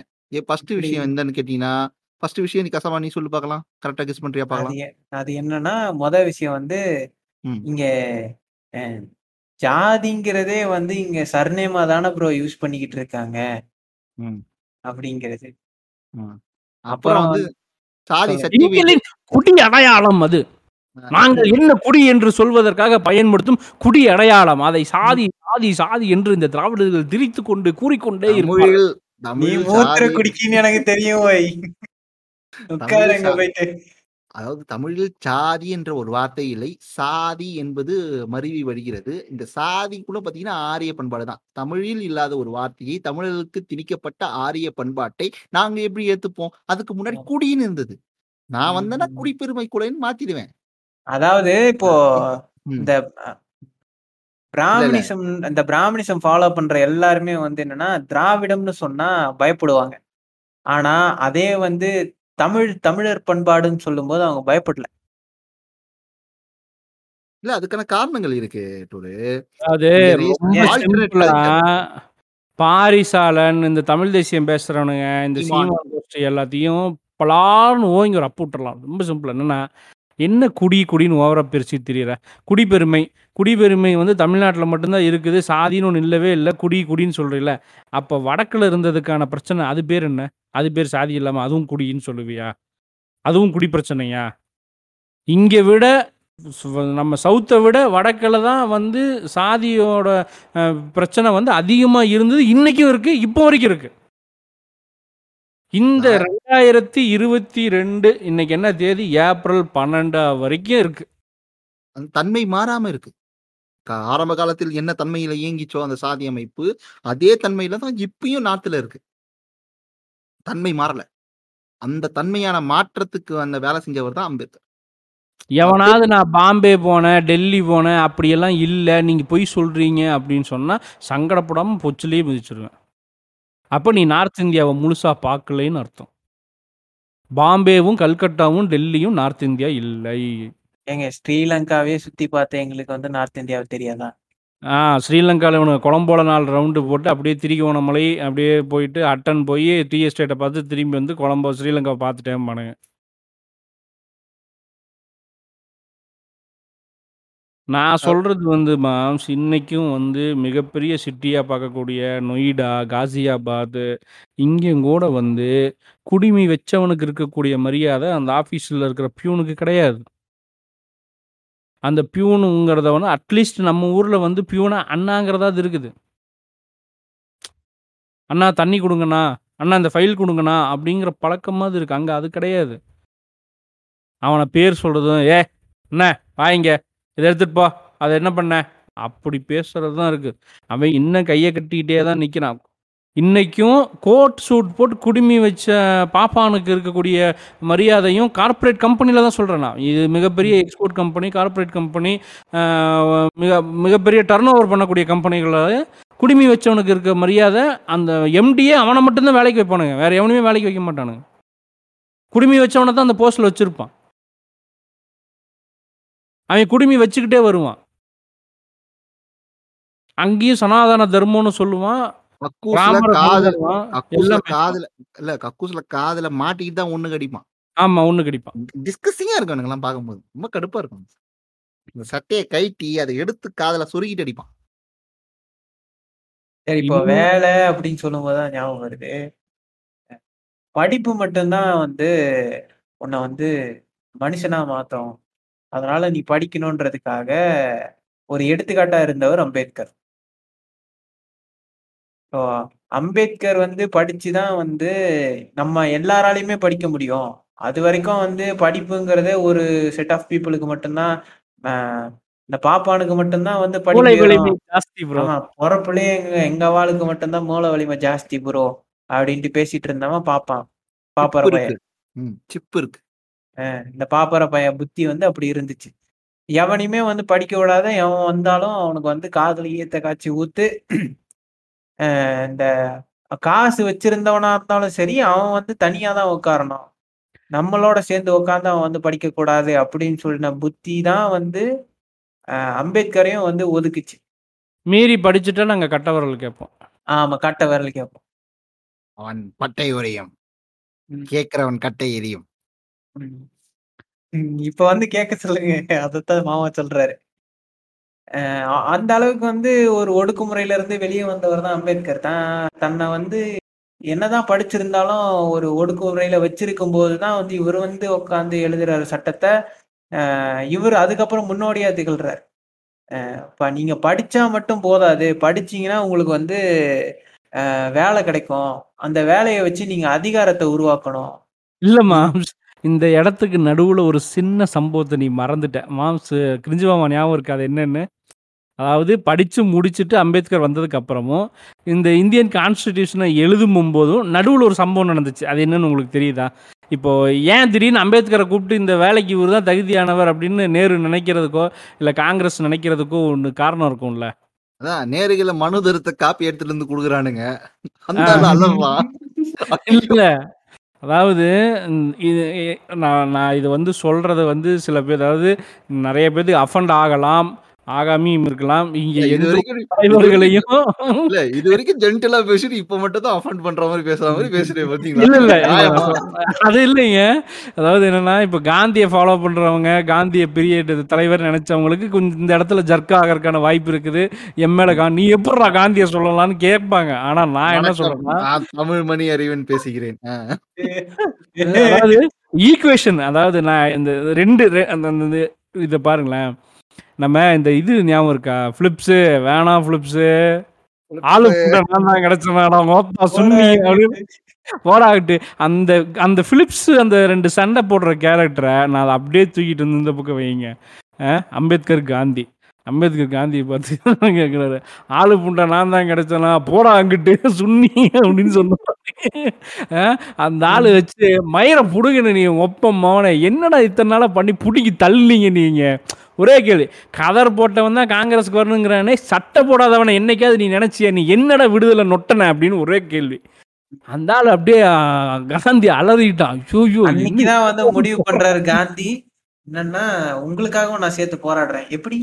நானும் கவனம் கட்டிக்கிறேன். நானும் சட்டையை கைட்டிடுறேன். நான் உங்களுக்கு புது பேர் வைக்கிறேன். ஹரிஜன். வைக்கிறேன் அப்படின்னு சொல்லிட்டு என்னடா அரிஜன் மயிரிஜன் சர்வ செருப்பு பிஞ்சிரும். என்னடா அப்படின்னு அட்டி போட்டு ஃபர்ஸ்ட் ரவுண்ட் டேபிள் கான்ஃபரன்ஸில் வச்சு செய்ய செய்யன்னு செஞ்சு ரெண்டாவது ரவுண்ட் டேபிள் கான்ஃபரன்ஸ்லையும் செஞ்சு அதுக்கப்புறம் அம்பேத்கர் எடுத்து போட்டு மறைக்கிறதுக்காக ஒரு உண்ணாவிரதத்தை போட்டு ஓகேங்களா? அதான் அதாவது அம்பேத்கர் கேட்ட இரட்டை வாக்குரிமையும் ரிசர்வ்டு தொகுதியும் அனௌன்ஸ் பண்ணி பிரிட்டிஷ்காரன் பாஸ் பண்ணிட்டான்.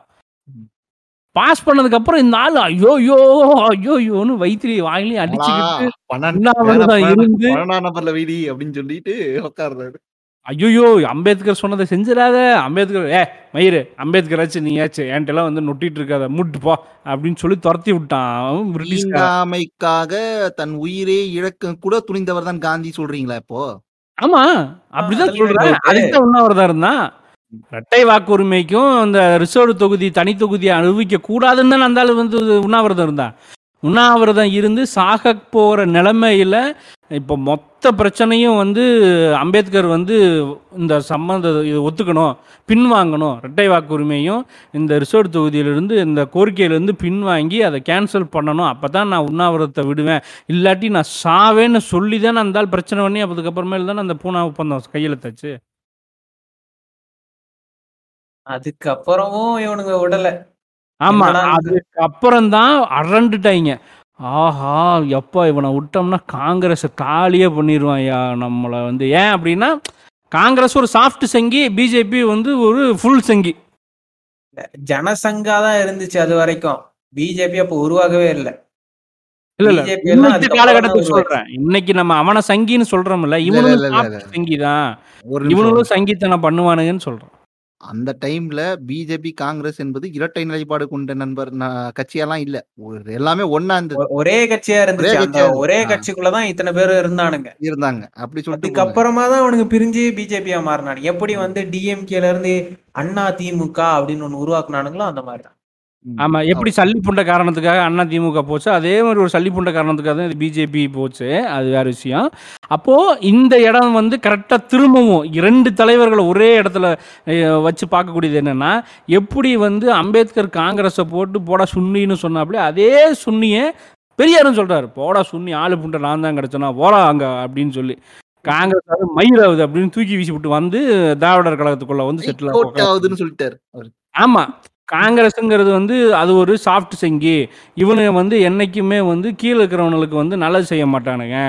இவன் வந்து பிராமின்ட்டு இருந்து எல்லாத்தையும் பிடுங்கி கொண்டு போய் திரும்பவும் பழைய சிஸ்டத்துக்குள்ள தான் உட்கார வைப்பானுங்கிறத தெல்ல தெளிவாக நம்பி தான் ரெண்டு பேருமே செருப்பு கட்டி அடித்து போங்கடா மயிருன்னு துரத்தி விட்டுறாங்க.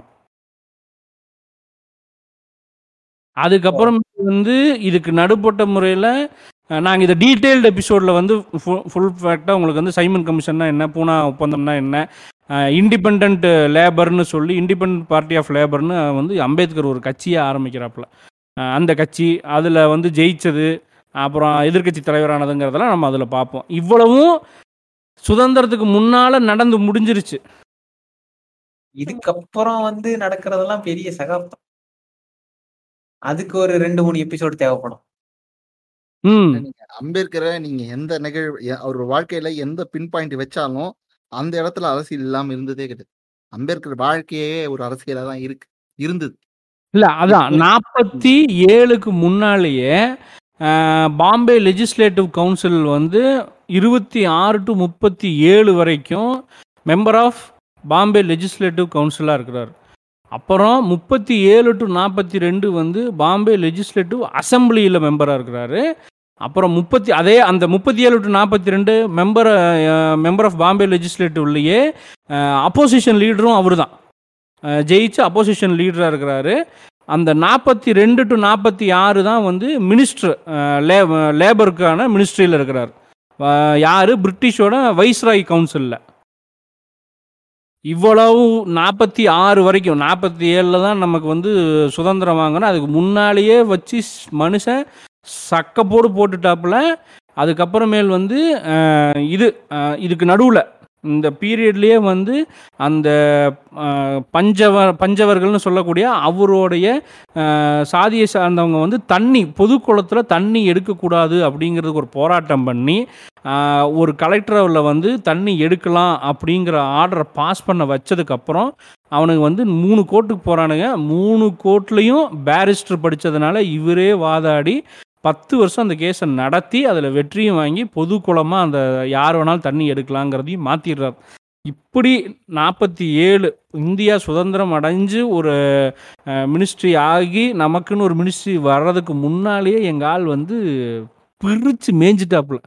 அதனால் இவரை தவிர இங்கே கான்ஸ்டியூஷனை எழுதுறதுக்கு தகுதி வாய்ந்த நபர் யாருமே இல்லைங்கிறத நிரூபிச்சுட்டாப்புல. நிரூபிச்சு தான் அந்த வேலையை செய்கிறாப்படி சுதந்திரம் சொன்ன உடனே தான் ஒரு பாயிண்ட் ஒரு பாயிண்ட் ஆக்ட் பண்றேன்.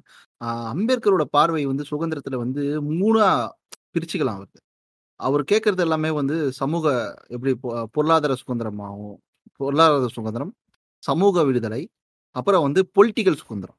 இந்த மூணுமே எனக்கு தேவைன்னு கேட்குறாரு ஏன்னா இது மூணுமே பவர்டாக இருக்கு. சமூகத்தில் ஒரு பவர் இருக்கு. பொருளாதாரத்தின் மூலமாக ஒரு பவர் கிடைக்கிறது. பொலிட்டிக்கல் மூலமாகவும் ஒரு பவர் இருக்கு. இந்த மூணுத்தையுமே அடைய வேண்டிய கடமை நமக்கு இருக்கு. ஏன்னா இந்த பவர் இன்னொன்னு ஆட் பண்ணிக்கோங்க பெண் சுதந்திரம்.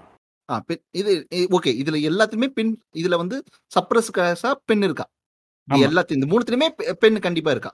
ஏன்னா பொலிட்டிக்கலா இன்னும் வரைக்கும் எமர்ஜ் ஆக ஒரு ஒரு பொண்ணை வந்து எமர்ஜ் ஆக இந்த சமூகம் விடல. குடும்ப கட்டமைப்பு தடுக்குது. அவன் புருஷங்காரன் தொடக்கலாம் ஏன்? இங்க இருக்கிற முற்போக்கு சக்திகள் சொல்கின்ற கட்சிகளே தடுக்குது. அந்த மாதிரி வேலையெல்லாம் பண்ணிட்டு இருக்கு அந்த ஒரு ஒரு வேலை அவர் வந்து யோசிச்ச ஒரு விஷயம் இருக்குல்ல.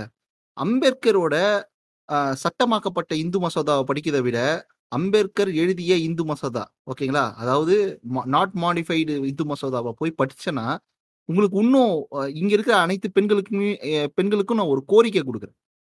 நீங்க வந்து அம்பேத்கரோட சட்டம் மாடிஃபைடான சட்டம் இந்து இந்து பில் கோடை படிக்கிறதை விட அன்மாடிஃபைடான பில் கோடை நீங்க போய் படிங்க. அப்போ உங்களை குறித்தான எவ்வளவு பார்வை ஒரு ஆழ்ந்த பார்வையே அம்பேத்கர்ல இருந்தது அப்படின்னு சொல்லிட்டு நம்ம உணர முடியும். எது சொன்னாலும் சரி ஒரு ஆழ்ந்த பார்வை இருக்குல்ல டெப்த் வியூ வந்து அம்பேத்கர்ல இருந்தது. அதுதான் அந்த சாதியை பற்றின ஒரு வியூ சாதி என்பது ஒரு notion it's not a barb it's not a barbed wire it's not a brick of wall it's a pure notion this a state of mind அப்படின்னு சொல்லிட்டு ஒரு விளக்கத்தை வந்து தெளிவுற சொன்னவர் தான் அம்பேத்கர். இந்த ஸ்டேட் ஆஃப் மைண்ட்னு சொல்றது உனக்கு நீயே கற்பிக்கின்ற ஒரு மனநிலையை கற்பிச்சுக்கிட்டே ஒருத்தனை தாழ்வா பாக்குற. அவன் இல்ல இல்ல. அதாவது சிம்பிளிஃபைடா சொல்லலாம் அப்படின்னா ஃபைவ் சென்சஸ் அதாவது பார்க்கறது கேட்கறது நுகர்றது வாசனை இப்படி எல்லா சென்ஸ்லையும் ஒரு பொருளையோ இல்லை ஒரு பிரச்சனையோ நம்ம வந்து அணுகிட முடியும். நாலேஜை வச்சு இதை வச்சு. ஆனால் இந்த சாதி அப்படிங்கிறத எந்த சென்ஸாலையுமே உணர முடியாது. அது எங்கே இருக்குன்னு நம்மளால் ஐடென்டிஃபை பண்ணவே முடியாது. அது பியூராக மைண்டில் மட்டும் அப்படியே வந்து அது என்ன சொல்கிறது இன்விசிபிள் ஸ்க்ரீன் அது என் எப்படி வெளியிருந்து இப்போ ஃபாரின்லேருந்து ஒருத்தன் வர்றான்னா இவனையும் இவனையும் ரெண்டு பேர்த்தையும் நிற்க வச்சு எந்த சாதின்னு சொல்லி பார்க்கலான்னா அவனால் சொல்ல முடியாது. அவன் வெள்ளையா இருக்கான் அவன் கருப்பாக இருக்கான் அவ்வளோதானே அதோட முடிஞ்சு போச்சே அப்படின்னு. ஆனால் இங்கே அது வேறு மாதிரி பார்க்கப்படும். அதுதான் இந்த சாதின்னு சொல்லுவானு. அது சென்ஸ் அஞ்சு சென்ஸாலையும் சென்ஸே பண்ண முடியாத ஒரு கருமாந்திரம் தான் அந்த சாதி. நிறைய பேர் வந்து அதை ஐடென்டிட்டியா பார்ப்பாங்க. சாதி கண்டிப்பா ஐடென்டிட்டிங்க இப்போ இருக்கிற மக்கள் அதை ஐடென்டிட்டியா தானே பார்க்குறான். அப்ப அது ஐடென்டிட்டி தானே அப்படின்னு முட்டு கொடுப்பாங்க. அவன் அடையாளம் மக்கள் வந்து ஒரு ரா- ஒரு அதாவது மக்கள் வந்து குரங்க ஓகேங்க எலின்னு சொல்றதுனால நம்ம எலின்னு ஏத்துக்கலாமே அப்படின்னு சொல்ற ஒரு தன்மையில பேசுவாங்க. அது கிடையாது சாதி. சாதி என்பது ஒரு மனோநிலை ஒரு மனநோய் தான் அது. அந்த விஷயத்தை தெளிவுரை சொல்லிட்டு பொருளாதார விரு விடுதலை கே கேட்டவர் கிடையாது. இவன் சொ இவன் கண்டிப்பாக பொருளாதார விடுதலை கேட்டாங்கன்னா திருப்பியும் இந்த சமூகம் அஹ், எப்படி சொல்லிட்டு ஒடுக்கப்பட்டு வஞ்சிக்கப்பட்டு ஒடுக்கப்பட்டு தான் இருக்கும்னு சொல்லிட்டு உணர்ந்தவர் தான் அம்பேத்கர். அதனால தான் வந்து அவர் அவர் பொருதா பொருளாதார விடுதலையில அவரோட சமூக விடுதலையோ இல்லைன்னா பொலிட்டிக்கல் விடுதலையோ அவருக்கு கிடைச்சிடும் நம்பிக்கையே இல்லை. ஏன்னு கேட்டீங்கன்னா இப்போ நீங்க இந்த பஞ்சமி நிலம்லாம் எ- எங்க இருக்கு இப்போ? யாருக்குள்ள இருக்கு? பஞ்சமி நிலையம் நிலத்தை மீட்டுட்டாங்களா? கிடையாதுல்ல. அது பார்த்தீங்கன்னா அந்த பொருளாதாரம் வேற யாருக்கு இருக்கு? திருப்பி இடைநிலை சாதிகளுக்கும் உயர்நிலை சாதிகளுக்கு தான் இருக்கு. அப்போ அவர் தெளிவா யோசிச்சார். முதல்ல இந்த சமூகத்தை முதல்ல சமூக விழிப்புணர்வு கொடுக்கணும். அப்போ சமூக விடுதலை தேவைப்படுது. அதற்கான கல்வி தேவைப்படுது. அதுக்கடுத்து அரசியல் விடுதலை தேவைப்படுது. அப்போ அரசியல் விடுதலை தேவைப்படுனா ஒரு கேரண்டியாக அவன் மக்களிடம் பயணிக்கிற ஒரு வேலை தேவைப்படுது. அந்த வேலை ரிசர்வ் தொகுதி கொடுக்கும். ரிசர்வ் தொகுதி ஒரே இடத்துல அது அப்படி ஒரு நிரந்தரமான ஒரு தொகுதி கிடையாது. அது வந்து சேஞ்சபிள் இப்போ ஒரு ஒரு ஒரு ஒரு குறிப்பிட்ட வருஷங்களா வந்து ரிசர்வ் தொகுதியா அனு அறிவிக்கப்பட்டது. அப்புறம் வந்து திருப்பி மாத்துவாங்க. ரொட்டேஷனல் பேஸ்ல பண்ணுவாங்க. அப்படி இருக்கும்போது ஒரு அரசியல் அதிக அந்த இடத்துல அவன் நின்னு ஜெயிக்க வேண்டிய ஒரு கட்டாயம் வந்து இங்க அந்த இடத்துல ரொம்ப தெளிவா ரெட்டை வாக்குரிமையும் கேட்டார். ஆ. ரெட்டை வாக்கு கேட்டதுக்கு காரணம் வந்து பார்த்தோன்னா அதெல்லாம் மிரண்டானுங்க அவனுங்க ஐயோ ரெட்டை வாக்கு கொடுத்துட்டாங்கன்னா இவங்க மட்டும்தான் வருவாங்க. அதாவது இவன் இந்த ரெட்டை வாக்கு முறை வந்து பார்த்தோன்னா உடுது உ- உரிமை பேசுறான் பாத்தீங்களா? ம். அவனை அவனை ஆட்சியில வர வைக்கிற வேண்டிய ஒரு கட்டாயத்தை ஏற்படுத்தும். அதுக்குதான் காந்தி பதறிட்டாரு. ஐயோ இடைநிலை சாதிக்காரனோட. இடைநிலை சாதிக்காரனோட டோன்லயே பயணிக்கிற ஒரு தலித்தை வந்து ஜெயிக்க வேண்டிய ஃபார்மேட் கொடுக்காது. அதனாலதான் தெளிவுறா வந்து எனக்கு இரட்டை வாக்கு வேணும். அது மூலமா கிடைக்கிற ஒரு பொலிட்டிக்கல் பவர் வந்து the changing the people life அப்படின்னு சொல்லிட்டு பிலீஃப் பண்ணும் ஸ்ட்ராங்கா பிலீஃப் பண்ணுவர் தான் அம்பேத்கர். அதனாலதான் வந்து ரிசர்வேஷனை வந்து ரெண்டு தளத்துல வந்து அவர் பரிந்துரைக்கிறார். யாருக்கு ரிசர்வேஷன் என்பதை தெளிவுற கூறியவர் அம்பேத்கர். இந்தியாவில் தெளிவுற கூறியவர் அம்பேத்கர் மட்டுமே. ஏன்னா நேரு கூட வந்து எக்கனாமிக்ல சேர்த்துக்கலாமே அப்படின்னு சொன்னவர். எம்ஜிஆரும் எக்கனாமிக்கல சேர்த்துலாமே அப்படின்னு சேர்த்துக்கிட்டு அடி வாங்கினவர். ஒருத்தர் யார் தெளிவா சொன்னாரு கேட்டீங்கன்னா அம்பேத்கர் மட்டும் தான். எஜுகேஷனலி சோஷியலி பேக்வேர்டு அவங்களுக்கு மட்டும்தான் இந்த ரிசர்வேஷன் அமையும் அப்படின்னு சொன்னவர். அம்பேத்கர் கருத்துக்கு எதிராக பயணிக்கப்பட்டவர்கள் தான் இந்த இடபிள்யூஎஸ் ஆதரவு கொண்டவர். இடபிள்யூஎஸ் ஆதரவு கொண்டவர் அனைவருமே அம்பேத்கர் கருத்திற்கு எதிராக பயணிக்கப்பட்டவர்கள் தான். ரிசர்வேஷன் எதுக்குங்கிற அடிப்படை அறிவில்லாதவன் மட்டும்தான் இடபிள்யூஎஸ்க்கு வந்து சப்போர்ட் பண்ணுவான். இது வந்து இது வந்து ஜென்ரலாக ஏன் அப்படி சொல்கிறேன் அப்படின்னா இது வந்து எவ்வளவு படிச்சிருந்தாலும் அவனுக்கு சாதிய மனநிலை இல்லைனாலும் கூட இவனுக்கு வந்து நான் வந்து சாதியை வந்து யாருக்கிட்டையும் காட்ட மாட்டேன். எனக்கு சாதி முக்கியம் இல்லைன்னு சொல்கிறவன் கூட இடபிள்யூஎஸ்க்கு ஆதரவு தெரிவிப்பான். அதாவது என்னென்னா எப்பா கஷ்டப்படுறவனுக்கு தானேப்பா என்றைக்குமே ரிசர்வேஷன் கிடைக்கணும் அப்படிங்கிறது. ஆனால் எதுக்கு ரிசர்வேஷன் ஏன் அவங்களுக்கு ரிசர்வேஷன் கொடுத்தோம் அப்படிங்கிறதுக்கு வந்து அப்போ இந்த ரெண்டாயிரம் வருஷ ஹிஸ்ட்ரி தெரிஞ்சால் மட்டும்தான் அவனுக்கு வந்து அது அவனோட பார்வையே புரியும். அது வரைக்கும் புரியாது. அது வரைக்கும் இடபிள்யூஸ் இடபிள்யூஸ் இடபிள்யூஸ் தான் இருப்பான். அதுக்கு வந்து ரிசர்வேஷன் தேவையில்லையே ப்ரோ அவங்க எல்லாமே. வந்துட்டாங்களே ப்ரோ அப்படின்னு சொல்லுவாங்க. சொல்லும் போது நான் ஒன்று சொல்லுவேன். ரிசர்வேஷன் மூலமாக ஒரு பொலிட்டிக்கல் சக்தி அதாவது ஒடுக்கப்பட்டவர்கள் தாழ்த்த பட்டியலின மக்களோட ஒரு பொலிட்டிக்கல் சக்தி உருவாகி இருக்கா இந்தியாவில் வந்து அந்த பொலிட்டிக்கல் சக்தி ப்ளே ரோல் பண்ணுதா? பண்ணவே இல்லை. இந்தியாவின் முழுவதுமாக இருபத்த பதினஞ்சுல இருந்து இருபத்தஞ்சு பர்சன்டேஜ் இருக்கிற தலித்து தலித்துகளோட ஒரு ஒரு பொலிட்டிக்கல் சக்தியே எமர்ஜ் ஆகாம இருக்கு. இப்போ வரைக்கும் நீங்க பாருங்க ஒரு உய- இல்ல. இப்ப- வரைக்கும் இல்லை. இப்போ வரைக்கும் இல்ல. அதுக்கு மாறாக வந்து இடைநிலை சாதியினரும் உயர் உயர் உயர் வகுப்பு வ- வகுப்பினர் மட்டுமே ஆட்சி செய்கின்ற ஒரு கட்டமை உருவாக்கப்பட்டு அது ஒரு கட்சியா உருவாக்கப்பட்டு அது மூலமா அரசியல் ச- அதிகாரத்தை பெரு பெற்றிருக்கு அதுதான் பிஜேபி. வேற அதோட எம் எம்பி மொத்த பேரும் எடுத்து பாருங்க. முக்காவாசி வந்து உயர் வகுப்பினர் சேர்ந்தவர்கள் தான். அவங்களுக்கெல்லாம் சமூக பொருளாதாரம் சமூக சமூகத்து குறித்தான ஒரு பார்வை கிடையாது. பொருளாதாரத்து குறித்தான பார்வை கிடையாது. அரசியல் குறித்தான பார்வை கிடையாது. ஏன் அப்படின்னு சொல்றேன்னு கேட்டினா மயில் வெங்காயம் விலை ஏறுதுங்க. நான் வெங்காயம் சாப்பிட்றது இல்லைங்க. சாப்பிட மாட்டோம் பூண்டு சேர்த்துக்க மாட்டோம். லோட்டாவில் வந்து பல்லுல படாம தான் நாங்க குடிப்போம். இப்படிதான் பேசுவானுங்க அவனுங்க. எனக்கு கிளாஸே பிரச்சனைடா. நீ லோட்டாவை வாயில வச்சு பிடிச்சா என்ன? இல்ல வேற எங்க வச்சு குச்சா எனக்கு என்ன வந்தது? இல்ல இனிமா மாதிரி பின்னாடி ஒரு சொருகி குச்சாலும் எனக்கு பிரச்சனை கிடையாது. I don't care about that எனக்கு கொட்டாங்குச்சி எனக்கு கொட்டாங்குச்சியில கூட நிம்மதியாக குடிக்க விட மாட்டேங்கிறானுங்க. அதுதான் பிரச்சனை. இங்க பிரச்சனை இரட்டை கோ இரட்டை கோலை மெத்தடை பயன்படுத்துறது தான் எனக்கு கொட்டாங்குச்சியில த தண்ணி ஊத்துற கொட்டாங்குச்சியில பால் ஊத்துற எனக்கு வந்து அகப்பையில சோறு போடுற உனக்கு மட்டும் எவர் சில் எவர் சில்வர் மட்டும் ஒரு அலாய்டு கண்டுபிடிக்கலன்னா இவனுங்கெல்லாம் அலுமினியம் இல்ல. மாமா இப்போ வருவானுங்க பாருங்களேன். அதெல்லாம் இல்லை. இன்னைக்கு எல்லாத்துக்கும் கண்ணாடி டம்ளர் அப்படின்னு சொல்லி இல்லை. இன்னைக்கும் கண்ணாடி டம்ளர் அதாவது அன்னைக்கு வந்து டம்ளரும் கொட்டாங்குச்சியும் இருந்துச்சு. இன்னைக்கு டம்ளரும் பேப்பர் கப்பு மாதிரி. ஆமா. நீ பேப்பர் கப்ல குடிக்கிறேன்னா என்ன காரணம்? ஹைஜீனிக் மட்டும் கிடையாது. நீ எப்பவுமே பேப்பர் கப்ல குடிப்பேன் உனக்கு பேப்பர் அது பிளாஸ்டிக்னு தெரிஞ்சு யூஸ் அண்ட் த்ரோ கிளாஸ்ல கூட குடிப்பேன். கரெக்டா அவன். நம்பிக்கை கிடையாது. நீங்க நீங்க மெட்ராஸ்ல குடிக்கிறது சென்னை சிட்டிக்குள்ள குடிக்கிறது வச்சு கணக்கு பேசக்கூடாது தம்பி. அங்கிருந்து தாண்டி அப்படியே கீழே டவுன்வர்ட்ல விழுப்புரம் விருத்தாச்சலம் காஞ்சிபுரம் இப்படி வாழணும் லால்குடி புல்லாம்பாடி கள்ளக்குறிச்சி இங்கெல்லாம் வந்து என்ன நடக்குதுன்னு பார்க்கணும். ஓட்டல் என்பதுல சர்வர் வேலையை செய்யறவன் வந்து அவன் சாதிக்காரன் சொல்றதுனால எங்க ஓட்டல வந்து சாப்பிட்டவங்களே இலை எடுக்கிறேன்னு சொல்றது வந்து என்ன என்ன என்ன மனப்பான்மை? அது ஒரு சாதிய மனப்பான்மை தானே? நீ தானடா ஓட்டல் நத்துற நீ தானடா இலை எடுக்கணும். ஐயோ வந்து திங்கிறவன் என்ன சாதியும் தெரியல. எவன் எவனோ தும்மா அவன் இலையெல்லாம் நான் எடுக்க முடியுமா? ஒருத்தன் வந்து ஒரு ஹோட்டலுக்கு போறேன் சேலத்து பக்கத்துல இருக்கிற ஒரு சின்ன கடை ஓகேங்களா? அந்த இடத்துல நின்று நான் இட்லி சாப்பிட்றதே எனக்கு கேவலமான ஒரு விஷயம் தான் போய் இட்லி சாப்பிட்றேன். உன் தட்டை நீ எடுன்னு சொல்றான். மற்றவன் தட்டெல்லாம் எவனும் எடுக்காத லெவலுக்கு நான் ஏன்டா எடுக்கணும் கேள்வி கேட்டேன். கேட்டதா அவன் வந்து தலையை சொல்லி சரி பாத்தீங்க போங்கப்பா அப்படின்னு சொல்லிட்டு போயிட்டான். கேள்வி கேட்டதுனால தான் போப்பா சொல்றான். ஆனா அவன் அவன் கிளை இருக்கிற ஒரு உணர்வு சாதி உணர்வு தான். வேற எந்த உணர்வும் கிடையாது. அதுக்கடுத்து இதுக்கு வந்து குளோரிஃபை பண்றதுக்காக அவங்கவுங்க தட்டில வந்து நாங்க எங்களோட பழக்கம் அதுதான். நாங்க மதுரைக்காரன். நான் வந்து இ- திருநெல்வேலிக்காரன். நாங்க சாப்பிட்ட ம். இலையை நாங்க தான் எடுப்போம். ஆ, எல்லாரும் எங்களுக்கு தெரியும். எல்லாம் எங்களுக்கு தெரியும்டா. நீ ஒத்துங்க. எங்களுக்கு தெரியும் யார் யார் எப்படி இருக்கீங்கன்னு சொல்லிட்டு. இந்த மாதிரி சமூகத்துல நின்னு ஓகேவா ஒரு மாநில விடுதலைக்காக போராடுறவர் தான் அம்பேத்கர். அம்பேத்கரோட பார்வை வந்து டே கசாமா? அவன் தூங்கிட்டு இருப்பான். தூங்கிட்டான்னு நினைச்சேன். சத்தியமா தூங்கிட்டு இல்ல இல்ல. அந்த லெவலுக்கு ஒரு இம்பாக்ட்டான ஒரு மனுஷன் தான் சொல்லணும். ஹெவி லோடட், ஹெவி கன்டென்ட் எப்படி சொல்றது? ஒரு பார்வை ஏங்க அவர்லாம் ஒரு எப்படி சொல்லுங்க, ஒரு 2ஆம் புத்தர் அப்படின்னு சொல்ற லெவலுக்கு அவர் பார்வை வச்சிருந்தாருங்க. அவர் ஏன் வந்து. பௌத்த மதத்த வந்து தழுவ சொன்னாரு அப்படின்னு அது ஒரு பொலிட்டிக்கல் பவரா பார்த்தாரு.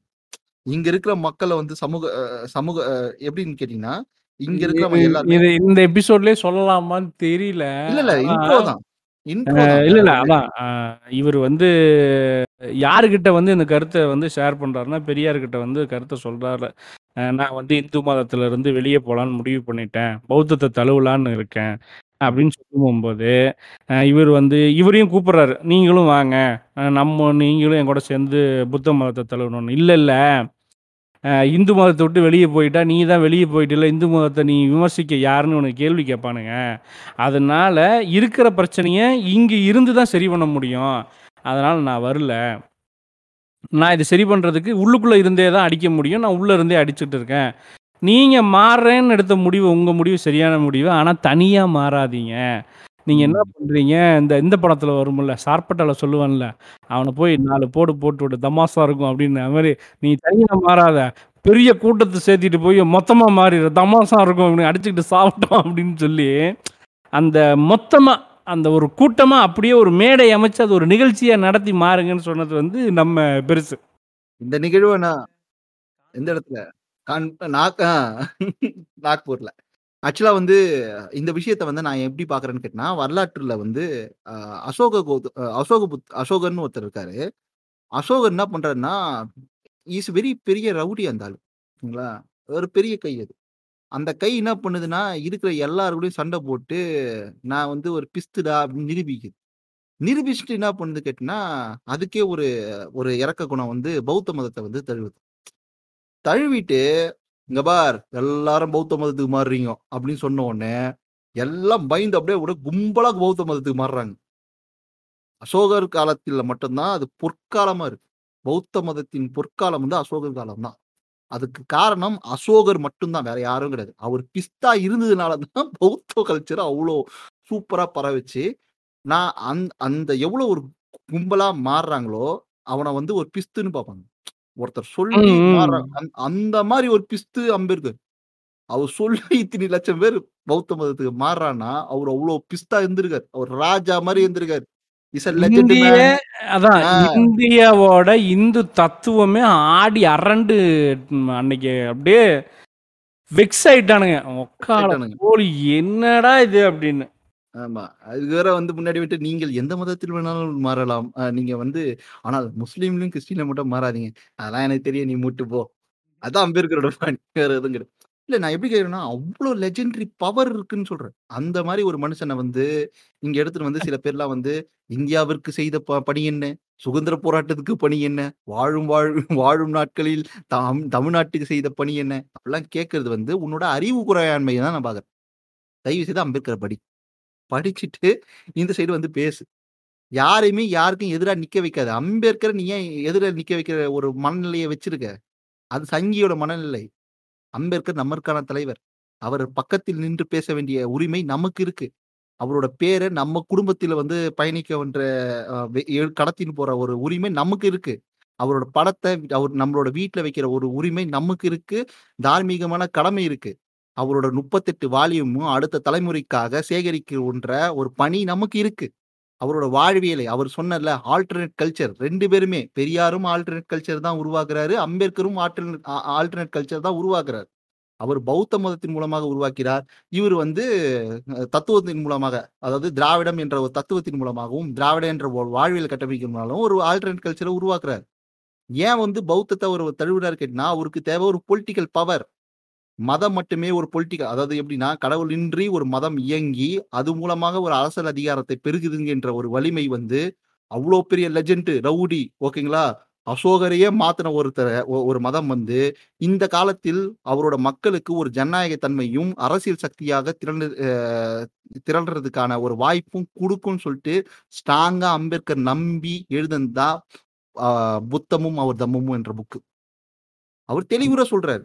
அவர் புத்தமும் தம்மமும் புக்ல வந்து அனை நான் வந்து ஒரு தத்துவத்தின் கீழே வந்து திரண்டனேன்னா, வெறும் ஆண்கள் மட்டுமே வருவாங்க. இதுவே நான் ஒரு மதத்தின் மூலமா திரட்டினா ஆண்களும் பெண்களும் சேர்ந்து குடும்பமா வருவாங்க அந்த குடும்பத்தினால வரைகின்ற சமத்துவம் சகோதரத்துவம் விடுதலை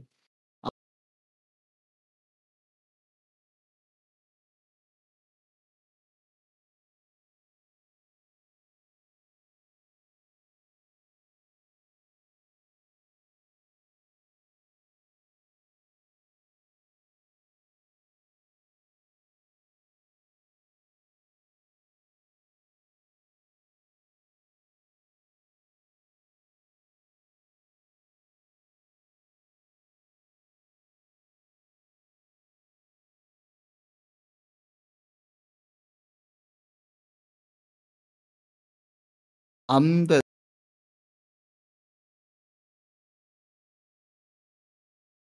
ஓகே. லிங்க் எனக்கு வந்துச்சுடா ஆல்ரெடி. ஓகேவா? ம்?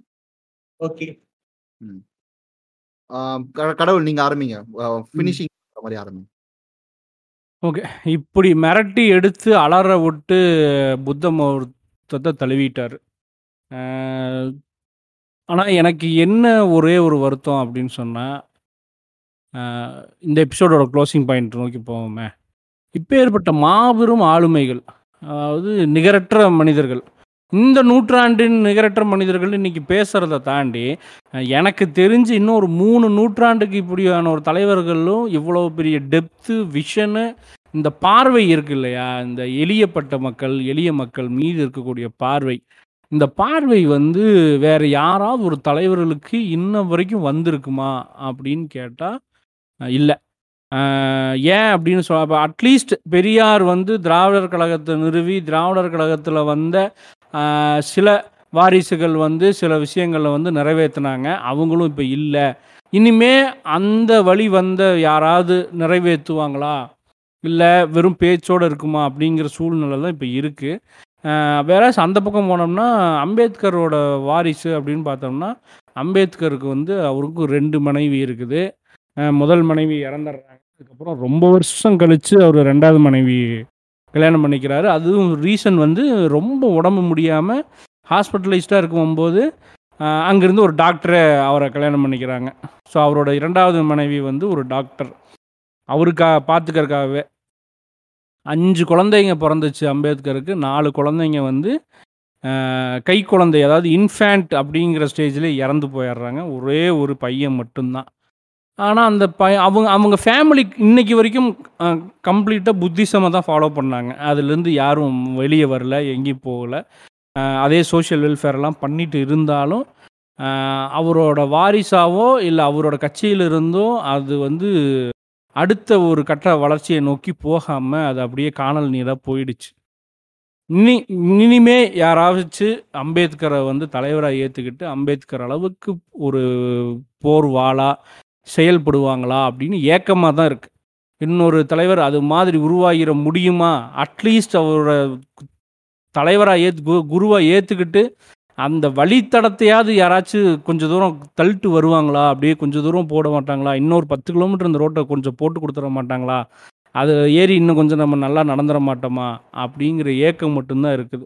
ரெண்டு தலைவர்கள்ட்டையுமே.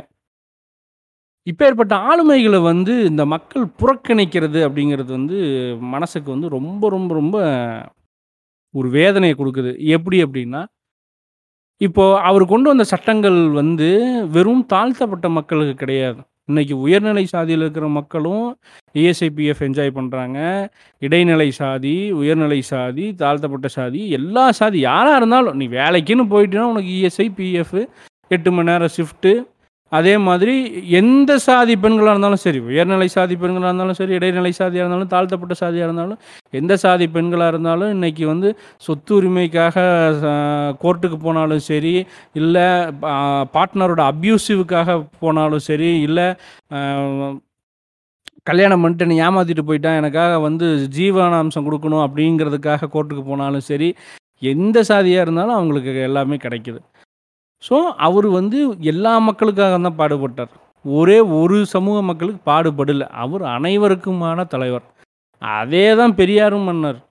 பெரியாரும் பெண் சுதந்திரமும் அதுக்கு கீழே பெ பெண்ணுக்காக தான் அதிகமாக சுதந்திரமும் அதிகமாக பேசினார். ஆனால் பொண்ணுங்களே அவரை கேவலமாக பேசுகிறதும் எல்லாம் அந்த "நீ கோயிலுக்குள்ளே வர முடியலடா, உன்னை விட மாட்டேங்கிறான்டா, அதுக்கு இதுதான்டா காரணம். அப்போ இதை போட்டு அடிடா" அப்படின்னு பேசினவரையும் மதிக்காமல் உதாசீனப்படுத்திட்டு இருக்கிறானுங்க.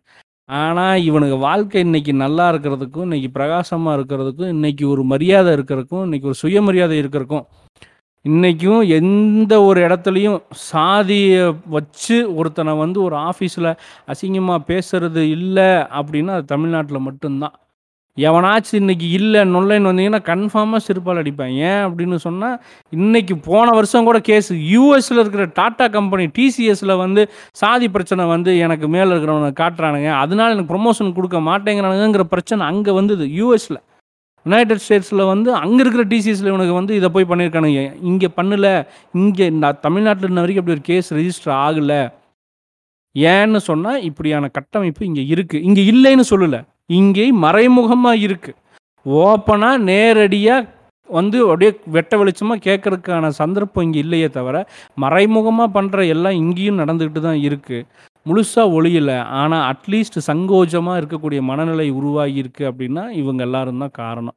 இப்பேற்பட்ட மானுட தலைவர்கள், அதாவது இந்தியா போன்ற சாதிய கட்டமைப்புக்குள்ளே சிக்கின ஒரு நான் தேசம். எங்கேயுமே இல்லாத ஒரு கொடுமை. இது எந்த தேசத்துலேயுமே இப்படி ஒரு கேவலம் கிடையாது. இந்த தேசத்தில் இருக்குது அப்படிங்கும்போது, இந்த தேசத்தோட இரு பெரும் சிகரங்கள், நூற்றாண்டின் ஆக சிறந்த ஆளுமை மனிதர்கள், இப்பேற்பட்ட தலைவர்களை வந்து ஒதுக்காமல் நீங்களும் கற்றுக்கிட்டு உங்களோட குழந்தைகளுக்கும் கற்றுக் கொடுத்து இனிமே வரக்கூடிய எல்லா சந்ததிக்கும் சொல்லிக் கொடுக்கணும் இதை இனிமே வந்து பாடத்திட்டத்தில் அதாவது ஸ்கூல், காலேஜில் வந்து இது வந்து ஃபுல் ஃப்ளெட்ஜ்டா வரணும். இவங்க என்ன பண்ணாங்க? What we enjoyed on that. இவங்க பண்ணது இருக்கட்டும். அதை பண்ணதுக்கப்புறம் நம்ம அதிலிருந்து என்ன ஹார்வெஸ்ட் பண்ணணும்?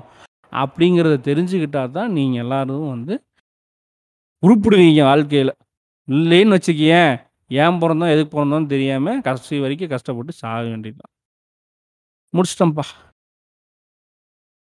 என்னோட க்ளோசிங் ஸ்டேட்மெண்ட் வந்து பார்த்தீங்கன்னா, சிம்பிள். புரட்சி பிரெஞ்சு புரட்சிக்கு வந்து ரெண்டு பேரும் வந்து மறக்க முடியாது. வால்டர் ரூசவை நீங்கள் புறக்கணிக்க முடியாது. வால்டர் எப்படி ரொம்ப முக்கியமான பிரெஞ்சு புரட்சிக்கு எவ்வளோ முக்கியமானவரோ, அதே மாதிரி மாநில விடுதலைக்கான ஒரு புரட்சி இதுக்கு மேலே இந்தியாவில் உருவாகும் என்றால், கண்டிப்பாக உருவாகும். அதற்கான ஒரு லீடர் வந்து அம்பேத்கர் மட்டும் தான் இருக்க முடியும். அம்பேத்கர அந்நியப்படுத்தல் வேலைய வந்து தொடர்ச்சியாக எல்லா தளத்திலயும் செய்ய வேண்டிய வேலை அ செய்றாங்க. சங்கிகளும் செய்றாங்க. சில முற்போக்காளர்கள் நினைத்துக் கொண்ட நபர்களும் தன்னை தன்னை முற்போக்காளராக கருதி கொண்டு அத செய்றாங்க. எல்லாத்தையும் போட்டு உடைக்கிறேன். எல்லா பர்னிச்சர் எல்லாமே எங்களுக்கு பர்னிச்சர் அப்படின்னு நினைக்கிறதும் ஒரு மனநோய் தான். அவர் என்ன சொன்னாரு? எ யாருக்காக பாடுபட்டாரு? எதற்காக போராடினாரு? அவரோட கருத்தியல் எத வந்து எத வந்து நிறுவுதீங்க? அந்த விஷயத்தெல்லாம் புரிஞ்சுக்கணும் நம்ம. நான் கூடுமான குறைஞ்சபட்சமாக நம்மளோட வாழ்க்கையில அம்பேத்கரோட புத்தகத்துல இந்தியாவின் சாதிகளாகட்டும், இல்லை நான் இந்துவாக சாக மாட்டேன். அப்புறம் நான் சாதியை அழித்து ஒழிக்கும்படி, புத்தமும் அவர் தம்மும். இந்த நாலு புக்குமாச்சும் அட்லீஸ்ட் நம்ம படிக்கணும்னு நான் நான் எல்லாரையோட ஒரு இந்த பாட்காஸ்ட் தளத்துல வந்து நான் கோரிக்கை கொடுப்பேன் ஏன்னா, நேரடியாக இந்துத்துவ அம்பேத்கரை வந்து செம ரீ ஒரு ஒரு 2, 3 ரீ வந்துட்டே இருக்கு. இந்துத்துவ அம்பேத்கர்னு சொல்லிட்டு வருது. இந்த இந்துத்துவ அம்பேத்கர் புக்கை வச்சுக்கிட்டு இஸ்லாமிய இஸ்லாமோகோஃபியா வந்து இஸ்லாமிய கோஃபியா வந்து கரெக்டாக நிறுவுறாங்க. அந்த தளத்தில் இது வந்து கரெக்டாக நெடு பயணிச்சுட்டே இருக்கும்போது, நம்ம அம்பேத்கரை பற்றி ஒரு புரிதலும், படிப்பினையும் நம்ம செஞ்சுட்டே செஞ்சிட்டே இருக்கணும். செய்ய வேண்டிய கடமை நமக்கு இருக்கு. அம்பேத்கர் இந்தியா என்ற கட்டமைப்பை உருவாக்கப்பட் உருவாக்க பாடுபடுகிறார். அவரோட கடைசியா நான் வந்து அவரோட கோட்டை வந்து நான் ஒன்று சொல்றேன்.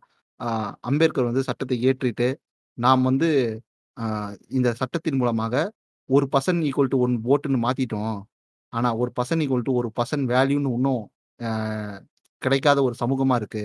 அது எப்போ கிடைக்குதோ, அப்போதான் இந்த சட்டத்தினோட மதிப்பு வந்து இந்த மக்களை சென்றடையும் சொன்னார் அதே மாதிரி அம்பேத்கரோட பார்வை வந்து வந்த ஜனநாயகத்தில் வந்து பார்த்தோன்னா, எவ்வளோ எவ்வளோ பெரிய ஆளாக இருந்தாலும் சரி, அவன் எவ்வளோ புனிதராக இருந்தாலும் சரி, எவ்வளோ பெரிய புனித கட்சியாக வச்சிருந்தாலும் சரி, அவனுக்கு எல்லாம் மொத்தமாக தூக்கி கொடுக்காத அது ஒரு ஷார்ப்பான எட்ஜ்டு ஒரு ஷார்ப்பான கத்தி மாதிரி உன் தொண்டையே குத்திரும் அப்படின்னு சொல்லியிருக்காரு.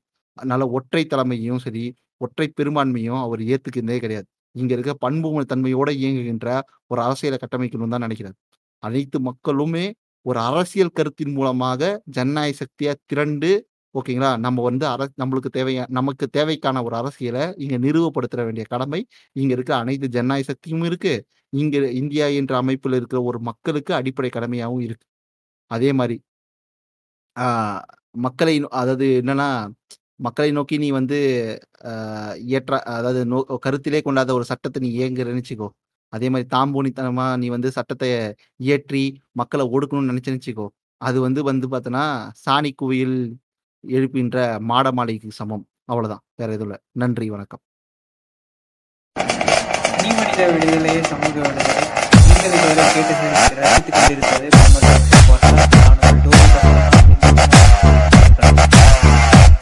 Season 2 sponsored by Raja Pramitra Biz, One Minute Overload. Vocal the Local powered by D-Stocks மற்றும்